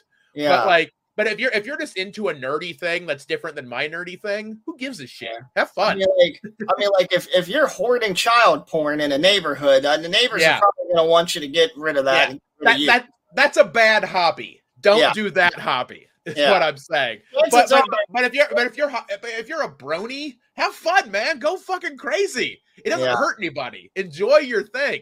It doesn't Right. matter. Like like making you stop like that does not suddenly enhance my life. Have a great time. Go nuts. I don't give a Right. shit. You know, and, and that's how it is. Because you know, like I said, I'm not a fan of WWE, but I, I, like you said, I don't tell anybody that they shouldn't also not, Yeah. you know, like, like WWE. It's just I am much more. I don't want to watch a PG wrestling product, and right now we finally, finally have a TV 14 more adult oriented national product that dare say it's actually more vulgar than it ever was even in the attitude era like they they see some vulgar ass shit on aew and i love it because And, and, and that's the thing that's interesting because like that is one of the things that I dislike really about AEW. It, it- it- and it's not that I'm offended. It, has nothing to do with that because I, I think, you know, for instance, I, I I'm someone that like just being friends with a lot of wrestlers now. I get worried when they're bleeding all over each other. You know, like there, there's certain things like that. I get a little mad sometimes watching AEW. It's, it's not it's not that they curse because I'm I'm an adult. People have been listening to this. I fucking curse too. I'm not offended by as a human. I sometimes will watch AEW and I'll be like, they didn't have to say shit there. That was so forced. They're just saying shit because they're the edgy adult product. You know, I always want things to make sense. You know, I'll, I'll at like stand up that way. If I if I'm cursing during a joke, it's because it has a purpose. The curse word, in my brain at least, enhances what I'm doing. It's necessary for that joke. That's why I curse. If it if it was, you know, just on top for no reason, if it was icing, take it off. I sometimes feel some of the the cursing, especially when they do promos, it's like, okay, you're just saying that because you're allowed to. That's the reason you said it. I just want it to have a purpose. I'm not offended by it. I'm, I'm not. I'm not mad. I don't want them to go more PG. I don't think they're corrupting the youth. I just want if you're doing something, do it with purpose. Oh, I definitely, definitely get what your point is. I, I definitely get it.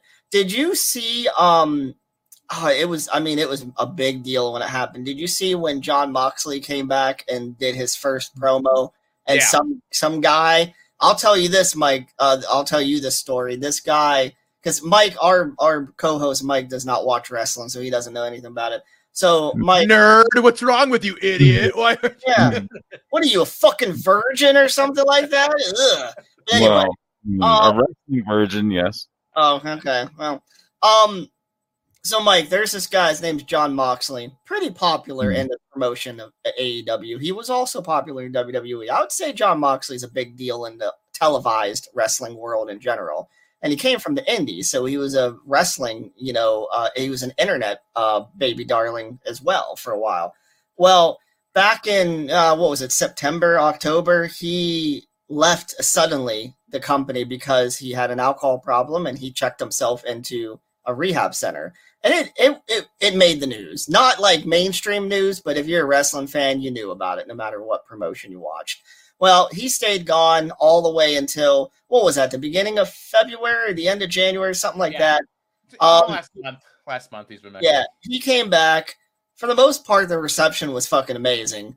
And uh, they so happened to have been in a really small arena that week. And I believe that what was there only like maybe 1,500 people in there. It was a small like that, yeah. crowd. And the reason why that's relevant is because when he got in the ring and the music turned off and, and he started talking, one fan in the in the crowd started heckling him. And he said something like, hey, get that drunken piece of trash out of the ring or something. And it was loud enough to where it came through on TV and all that. And on national television, on the TBS network, on the TBS hmm. network, Jon Moxley gets on the microphone and he instinctively says, Hey, go fuck yourself. Get that piece of shit out. Oh shit! And me and my friend, we look back at each other. We're like, what the fuck? Like, I never heard that before on cable television. And they, the, the, the network didn't even try to bleep it. There was no sec, seven second delay. There was nothing. It just, it, it, and it, it felt so fucking real. Like, you know, that part was real. And then he went on, go ahead. Oh, I, I was gonna say like like I, I have two thoughts on that. Um, number one, I'm gonna kind of do the negative thought. Even if someone says something shitty, you're still supposed to be a professional, and you know you're on television. Like, like I was very excited when I was on America's Got Talent. When when I like like for instance, when I moved on to the finals, I was kind of in this thing called the Dunkin' Save, where basically you are you're like possibly going to be eliminated. They do another audience vote. You can barely make it through. I was in that. I got voted through to go to the finals. My instinct was to go, fucking hell yeah. Like I was excited. And I had a live mic on live television. Mm-hmm. In the back of my head, I still have to know I don't get to say fuck just because I'm excited. you know, like you still have to keep that in mind. So there's a certain part of me that goes, okay, yeah, he needs to know better, even if he's pissed. You don't get to curse on live TV. But that's also a thing that did not make me mad because it was real. You know, it was based like it felt like there was a reason to say, and obviously it was unplanned, but at least in that moment, it made him a real like that was a real moment. So him saying "go fuck yourself" actually came from something. Yeah. Whereas a lot of times where they'd be like, "Yeah, you're a real piece of shit," it's like, "Oh, haha, you get to say shit now. That's real cool." Yeah. It, it, it, it doesn't feel like it's coming from a real place a lot of time. That that's the only issue I have with it. It's not that it's too adult. I like I like that the products are different. I like that they cater a little bit to different people because that's what makes it fun. yeah. I don't want it all to be the same. I just want on both sides. I just want there to be a reason when things happen. And WWE does some dumb shit that doesn't make sense either. You Oh, know, but but in a different way. They, they do a lot of shit that doesn't Yeah. make sense. I watch WWE and it makes me feel more disabled than I already goddamn am. So, Yeah. um, and, and, and it, and for me, it just depends on what you're looking at. You know, like I, I always I always look at it in a way. Um, not every segment's going to be for me, and I can get that way with AEW. Like like we, we can get into the weeds about like nerdiness of stuff like this. Um, I don't know the guy. I'm gl- I'm glad he's sober. I wish him well. I've never liked Moxley as a performer personally. mhm. I, w- I I would not say he's bad. I would not say you're an idiot if you like him. I just personally do not connect with him. He does not. I don't enjoy his work. So for some people, that might be the highlight of watching AEW that week is getting to see what Mox does. For me, I'm gonna check email when he's on television because I personally am not as interested in it. And we're both right. You know, that's the thing that I always try to preach with it. That, that's kind of like the greater Well, thesis statement. We're both right. Neither of us is wrong in our opinion because it's our opinion on a nerd thing we like.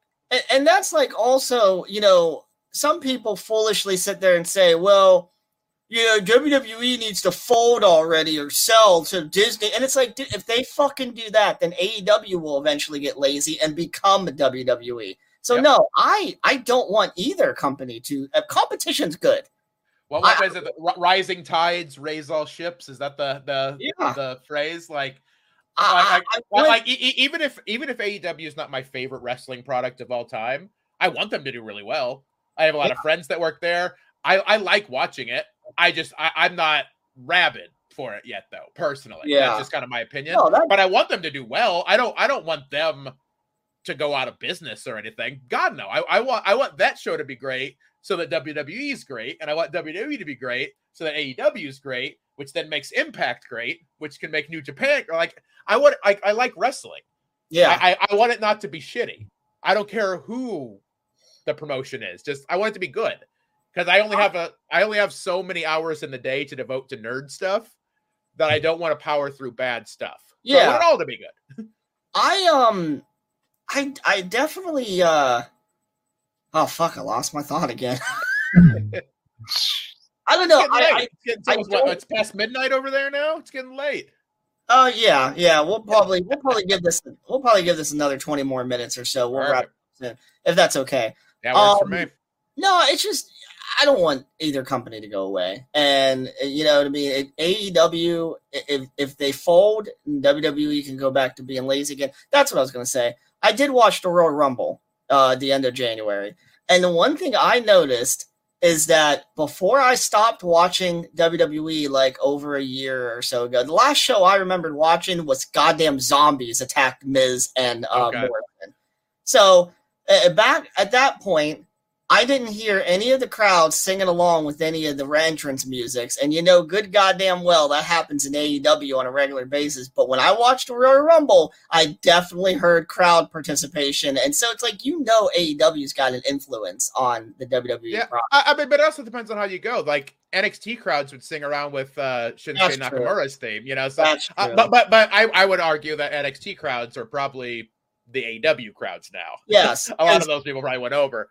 I, um, I wouldn't have stopped watching a, uh, NXT if it didn't fucking change to this 2.0 bullshit. Yeah, a- a- a- but but like like for me, like I don't think it's as good. I still find enjoyment in it though, and and that that's kind of like the bigger point I'm trying to make. Um, just with how I how I personally approach stuff like that, it can still be fun because because because if we're talking wrestling specifically, all the shows have dumb things. You know they do. Like like last week, apparently, um, the guy from from Karate Kid is now canon. That character is now he exists because he directed Britt Baker to like like like as the sensei. It wasn't the actor. The the oh, the, sen- the, the sensei Yeah. from freaking Karate Kid instructed one of the wrestlers to go beat somebody up. Yeah, and see, everyone, everyone was like, and, and I'm not even saying that's bad because like I get it, it's entertainment. Wrestling's silly. You can do that stuff. What I got mad about is you would see AEW fans who are pissed off about Logan Paul being a part of WrestleMania because celebrities don't belong here. But then they thought it was fucking great that the sensei from Karate Kid is Britt Baker's sensei. Like yeah. stuff, stuff can just be silly and like it's dumb. You don't have to love it, but like it, it's not WWE bad, AEW good, or vice versa. It's like Oh. just just enjoy stuff or not. I Stop mean, you know, I'm not a fan of Bad Bunny, but he did bring in a good He business deal for WWE. killed it, and he was Yeah. great. He was great.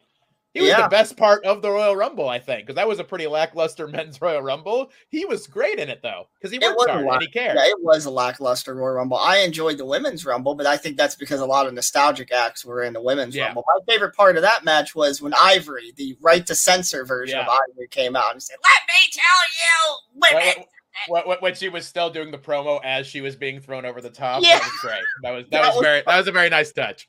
That's fucking great. Um, well, uh, before we uh before we go into our last few minutes here, uh, what are some of the things you can think of off the top of your head throughout your years of watching wrestling that bothered you? Not, I don't mean just general um cussing or you know something not making sense. Tell me what are some of the storylines that maybe either WWF or WCW or any of them did, ECW maybe that you thought, eh, they probably like for an example did you appreciate watching Triple H put a Kane mask on and fuck that uh, that dummy? No, no, not at all. Uh, there, there- there's certain things like that, like like like even we'll we'll talk about the Katie Vick storyline there. Um, w- without it being like, it made me mad because it was like a 20 minute segment. You know, like like like it's you, can uh, it, it, it- I mean it's clear if you if you kind of step back and look, it was obviously supposed to be over the top and not true, and like it was supposed to be him, but like it was the fact that so much time was devoted to it. Like, like I I feel WWE is really bad at it, but wrestling in general has a bad habit over the years of just beating people over the head with stuff. Mm-hmm. There, there- there's no subtlety involved in anything. It's like, yeah, he could make that awful joke about him sleeping with his dead girlfriend. You don't have to do a 20 minute thing where he acts it out. you know, like that that that's the kind of stuff that always bothered me. Um I gotta as as send that to you, Mike. Mike, I gotta send that Yeah. clip. to Oh, you. it's over the top. Yeah, it's Um, awful. Um, the, the as far as storylines go, th- there's been very few, a- and maybe I give it a pass when I shouldn't, but like, there's obviously been some pretty racist stereotype kind of characters over the top that just don't didn't age well. You know, obviously. um, pro- pro- probably one of the, the most offensive um story. It was just because of how it ended. It wasn't the storyline itself, but it was how it's ended.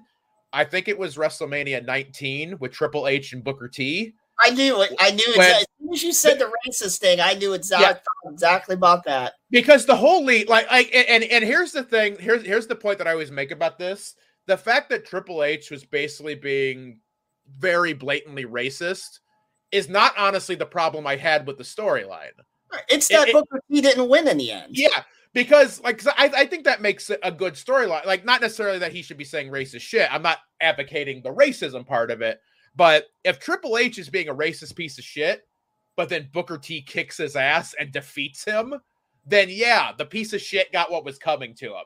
That's Right. what we want. But when he's a piece of shit and then he wins and that's it then it's just Yeah. like you can't fucking do it that way. Like no like like like I, and, and i feel that way like like you want if someone you need to see someone be a real piece of shit to care if they lose. Otherwise you have no investment and, and i'm not saying that racism should be the, the path they should always take but if they're going to do a, a racial storyline the person who's being punched down at better fucking win Do you at the end. remember? And and and because I've never ever been a Nia Jax fan, but do you remember just a few years ago when they did that fat shame story between her and Alexa Bliss? Yeah, like that, that, that shit's irritating. When, when they did they did that with uh they did a similar thing with um uh Michelle McCool and Layla against Mickie James, where they were Mm, calling her yeah, Piggy yeah. James and all Mickey that. James, and yeah. Mickey James isn't even fat.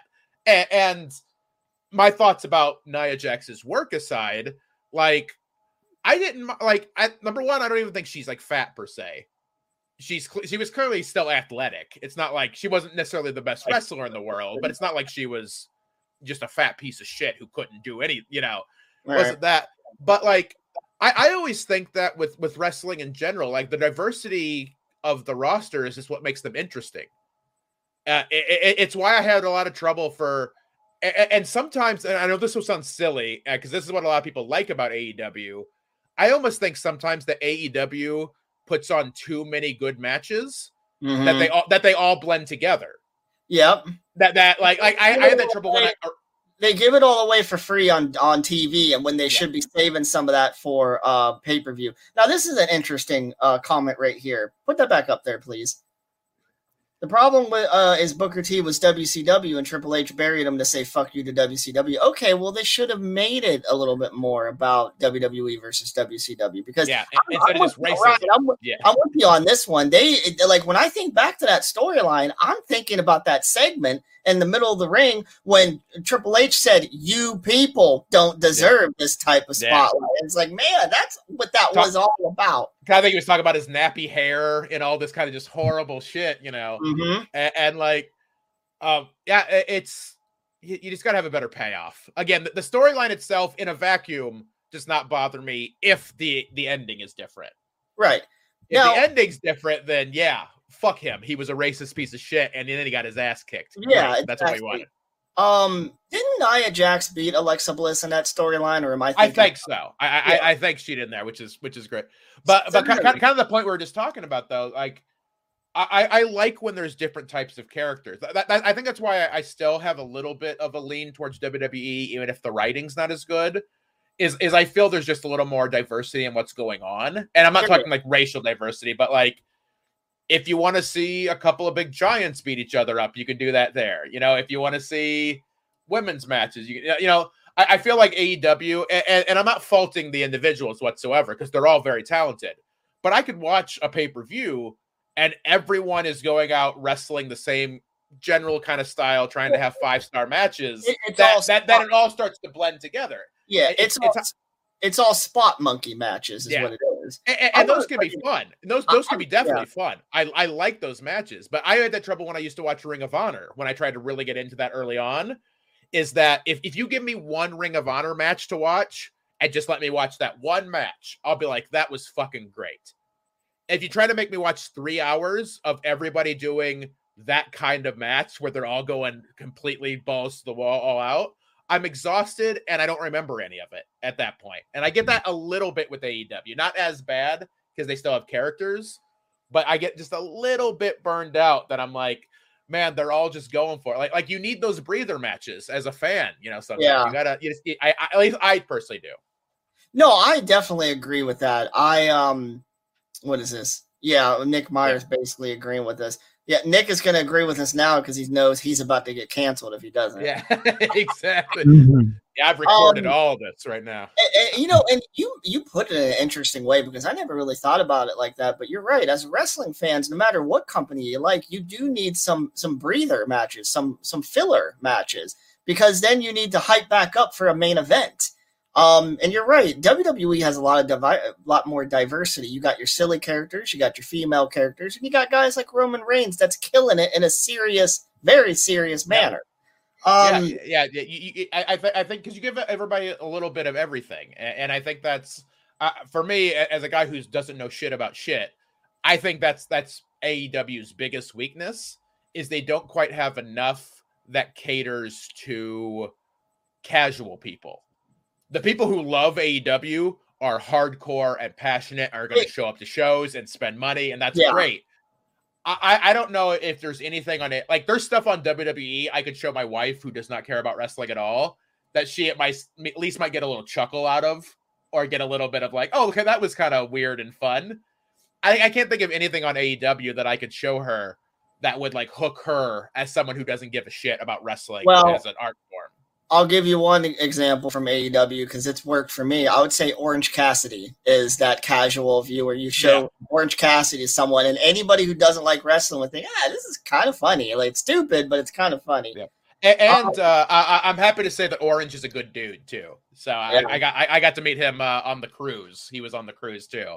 And uh, shout out to Orange. Orange is a good guy. I like Orange. Yeah, he, he seems like a really cool guy. very chill. Um, all right, so we are going to wrap it up here in about five minutes. I want to go back briefly to the video game discussion. I had one last question for you. I am going to list a few consoles, and I would like you to tell me. It doesn't have to be top three, top five, whatever comes to your head. Tell me your favorite video games from a console. Sure, absolutely. NES, Uh, NES, my favorite game is the Guardian Legend. Oh my god, are you kidding me? I love that game. That is such an underrated game. Um, I, Fuck. I, I, I wouldn't say it's the best game. If I was objectively trying to say, you know, what's the best guy, I would not say that. But it is by far my favorite.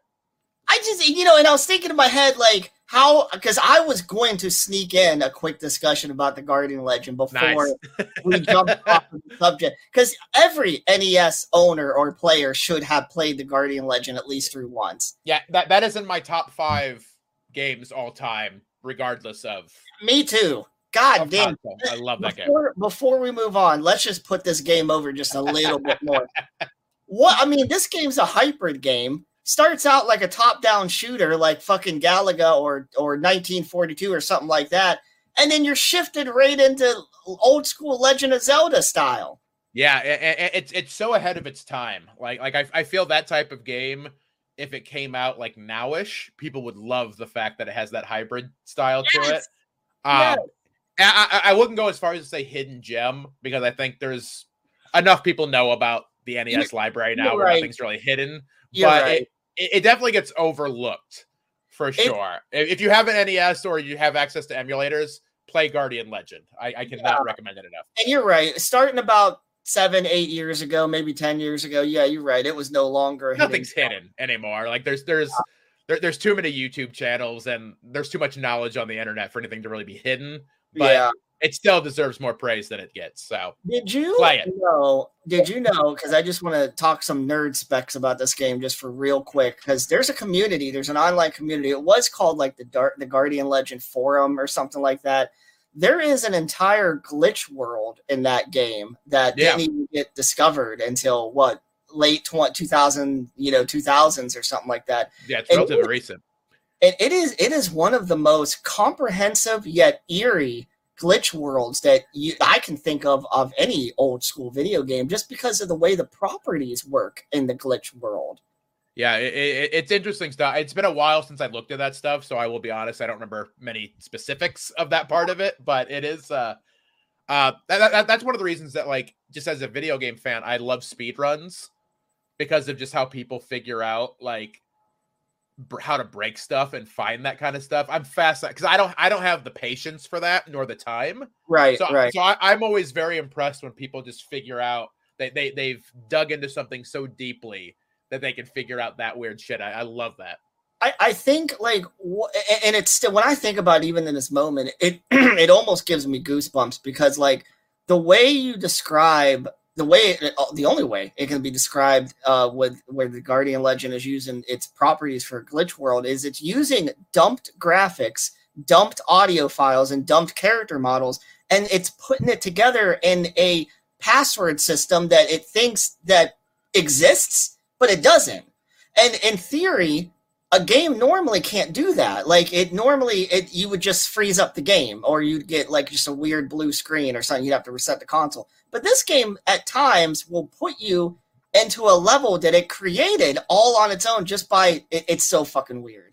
Yeah, And- yeah, yeah. I, I- I mean, like another kind of sort of example, not to get too far away from your original topic we're trying to do here, but uh Metroid with Yeah. the, uh, the with the Justin Bailey password.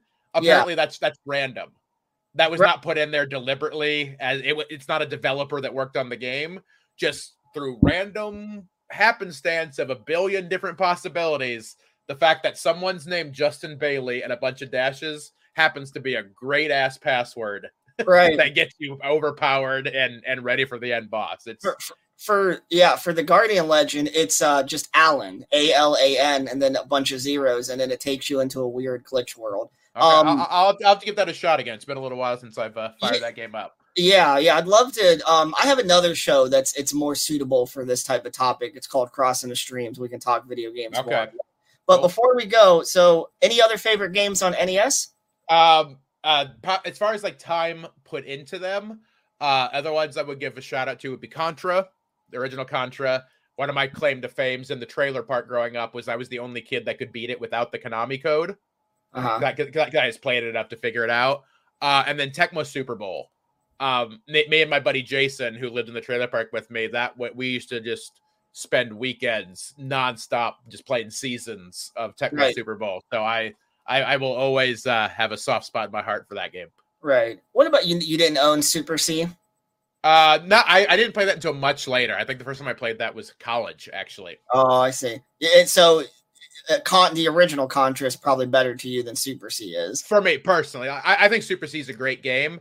I don't have the nostalgia for it. I just enjoy Contra more personally. Of course. Um, so moving on uh, to a segue of the whole nostalgia goggles versus non-nostalgia goggles. Let's go to Sega Genesis real quick, and I'll let you go ahead and tell a couple of free uh, uh besties on that. Uh, so Sega Genesis, honestly, I have not played a ton of. I was always a Nintendo kid growing up. That just, like I said, we were poor. We weren't gonna have every console we could possibly have, kind of thing. Mhm. Um, uh, the, the stuff that I've enjoyed, um, I like Shining Force a lot. Uh, I think Shining Force is really fun. Uh, and then uh, Gunstar Heroes. I, I, I, I yeah, Gunstar Heroes is classic. It- it's very graphically impressive when you realize what it's being run on. But some of the stuff they were able to do, like that, that game still looks pretty today, and it's on a 16 bit. Um, now it didn't come out in the states, so I'm going to ask if you even know about it. Have you heard of a uh, Mega Drive game called Alien Soldier? I know of it, but I've not played it. It plays sort of like Gunstar Heroes, except it's like just a boss rush game. Oh, okay, awesome. Which is I think has- the best part of Gunstar Heroes is the Yeah. bosses. Perfect. And- and dude, check out, give uh, whenever you think about it, give a shot to Alien Soldier if you have it on emulation or anything like that, because it is will- I will write it down right now. Oh, awesome. Okay. Um, but yeah, Alien Soldier, it has gnarly boss battles. I would say the bosses are just as creative and intimidating as they are in the Guardian Legend uh, Okay. levels. Um, but yeah, um, the point I was going to make up real, uh, bring up real quick about Sega Genesis. So, growing up, I didn't have a Super Nintendo. I had a Sega Genesis, and one of my favorite games was that TMNT game, the Hyperstone Heist Okay, yeah. and that's a beat 'em up just like Streets of Rage.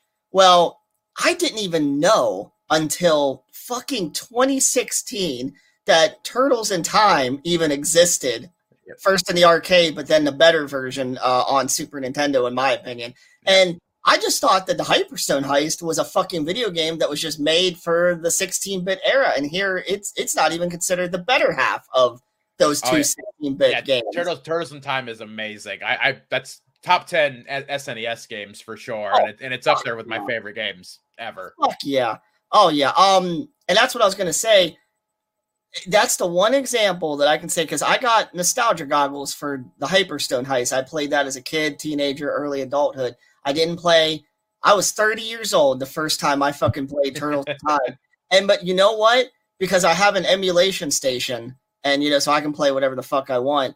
And I can honestly say, uh, even with nostalgia goggles on for the Hyperstone Heist, yeah, Turtles in Time is a way better, way more balanced, and more creative beat 'em up and, and video game in general than Hyperstone Heist. It's Yeah. sad to say, but it is.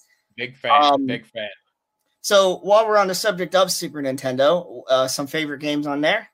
Uh, so Super Nintendo probably has a lot of my favorite games ever.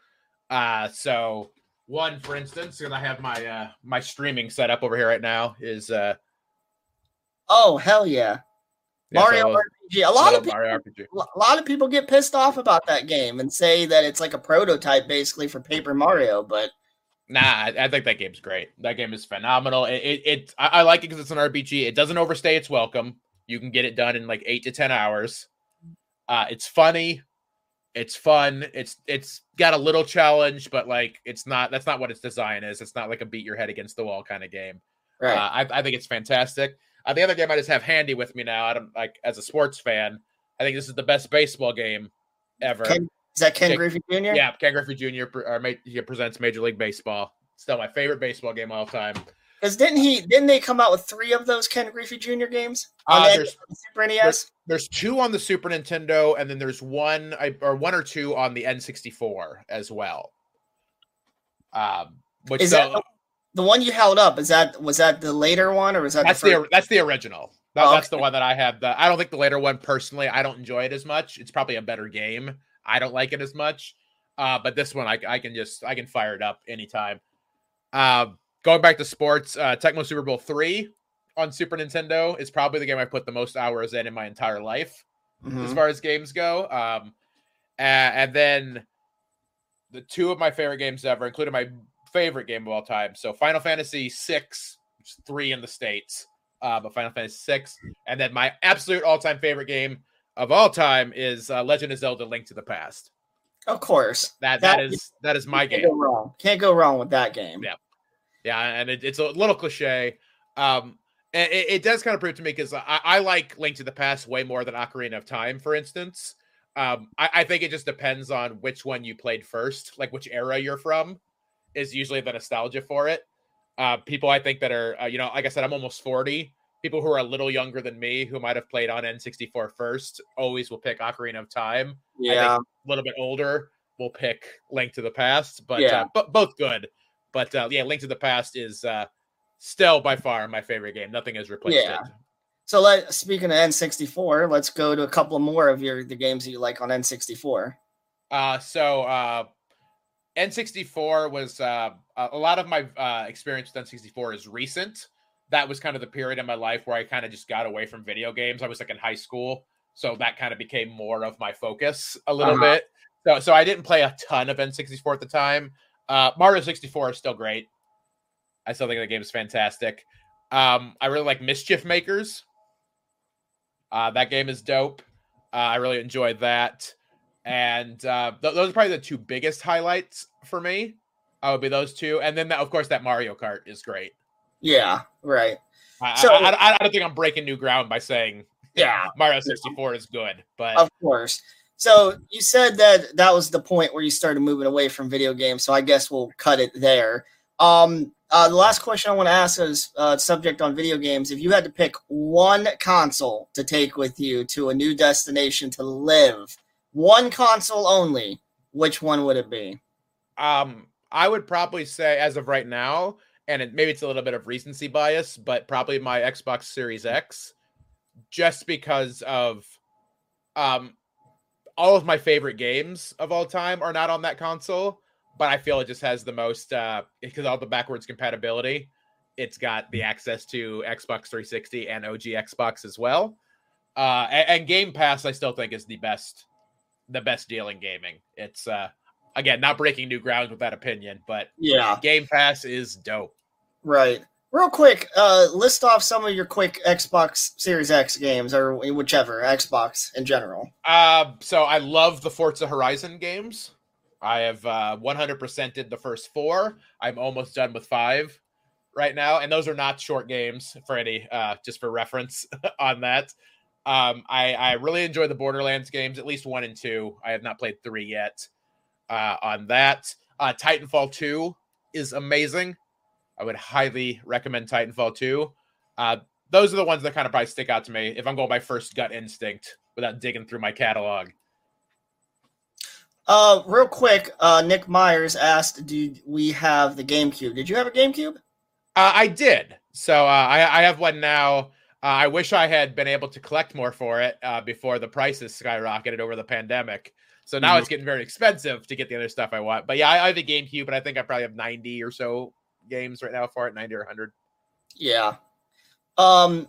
So the, the, real- the, the Mario parties on there is, is probably what I most associate in my brain with the Mm. GameCube. I, I I I know there's mixed feelings on the Mario Party games. Uh, the early ones, especially like one through seven, I love. I I enjoy those games so much. Yeah. the general opinion is that one through seven, especially the first three or four, you know, are some of the Yeah. best. You know. for sure. Um.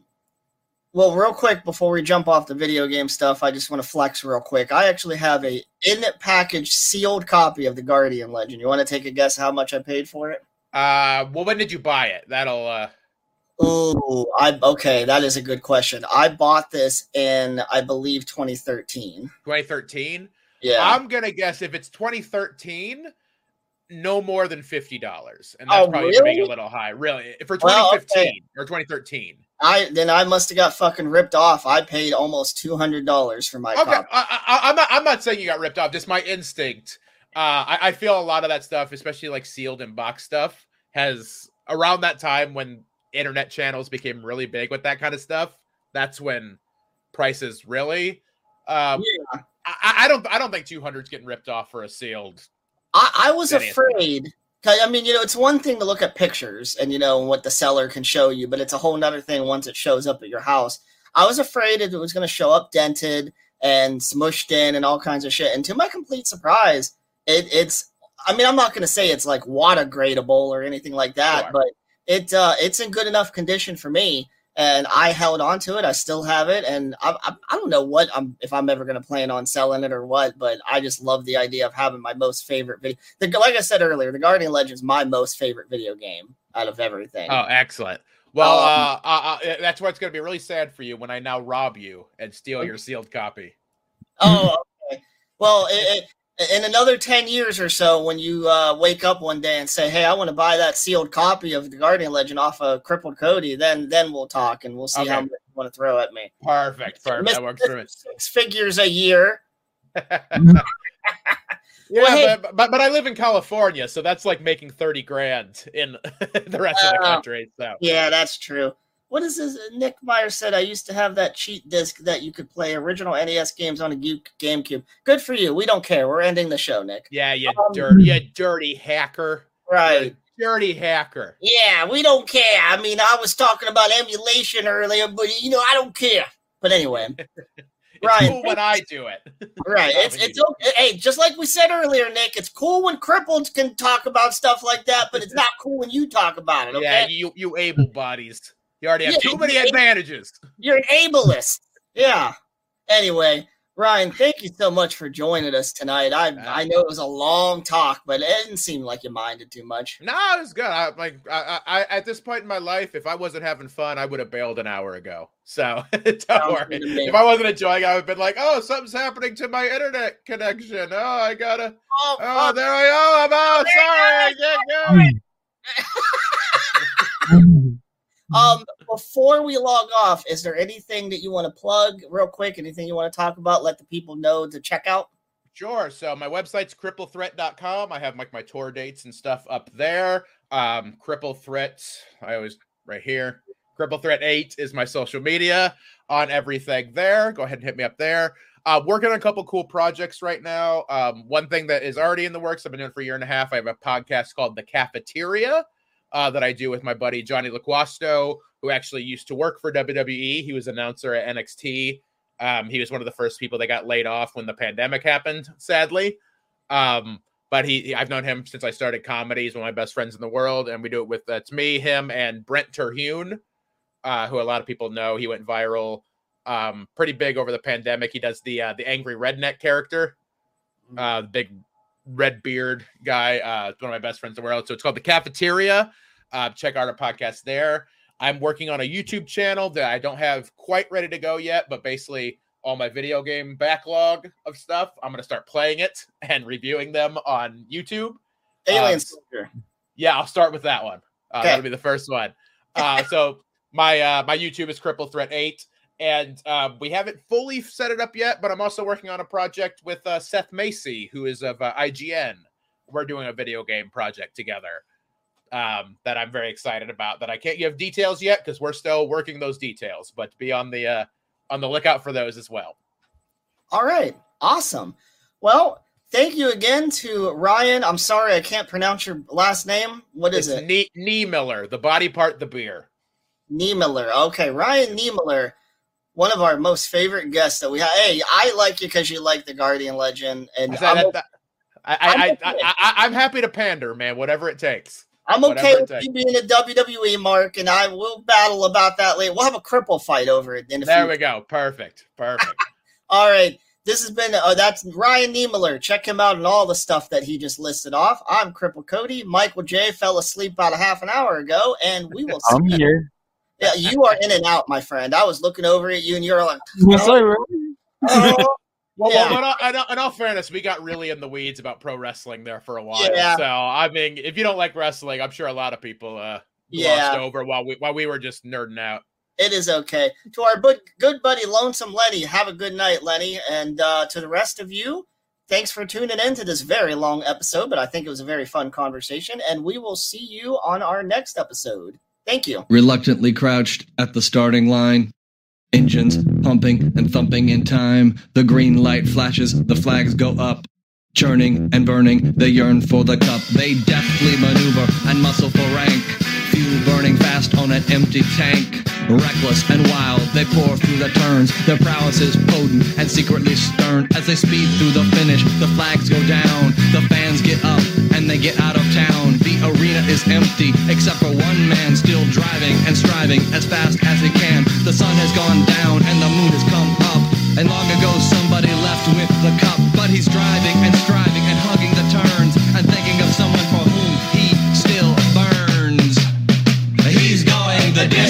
He's going for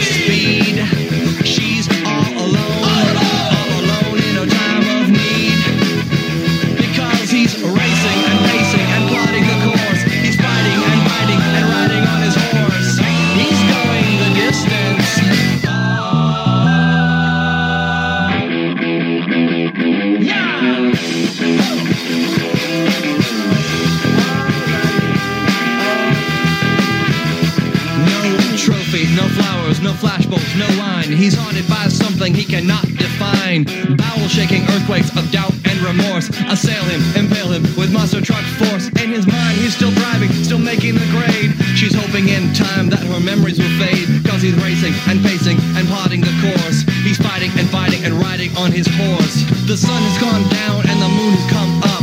And long ago somebody left with the cup. But he's striving and driving and hugging the turns. And thinking of someone for whom he's still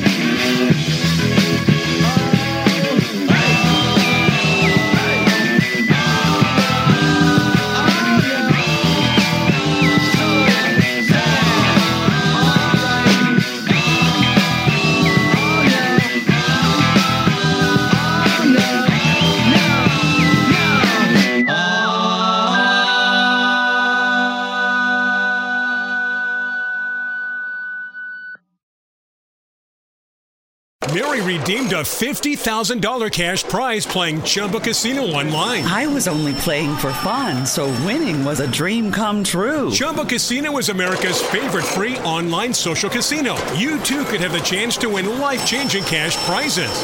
Absolutely anybody could be like Mary. Be like Mary. Log on to ChumbaCasino.com and play for free now. No purchase necessary. Void where prohibited by law. 18 plus terms and conditions apply. See website for details. The voice in the preceding commercial was not the actual voice of the winner.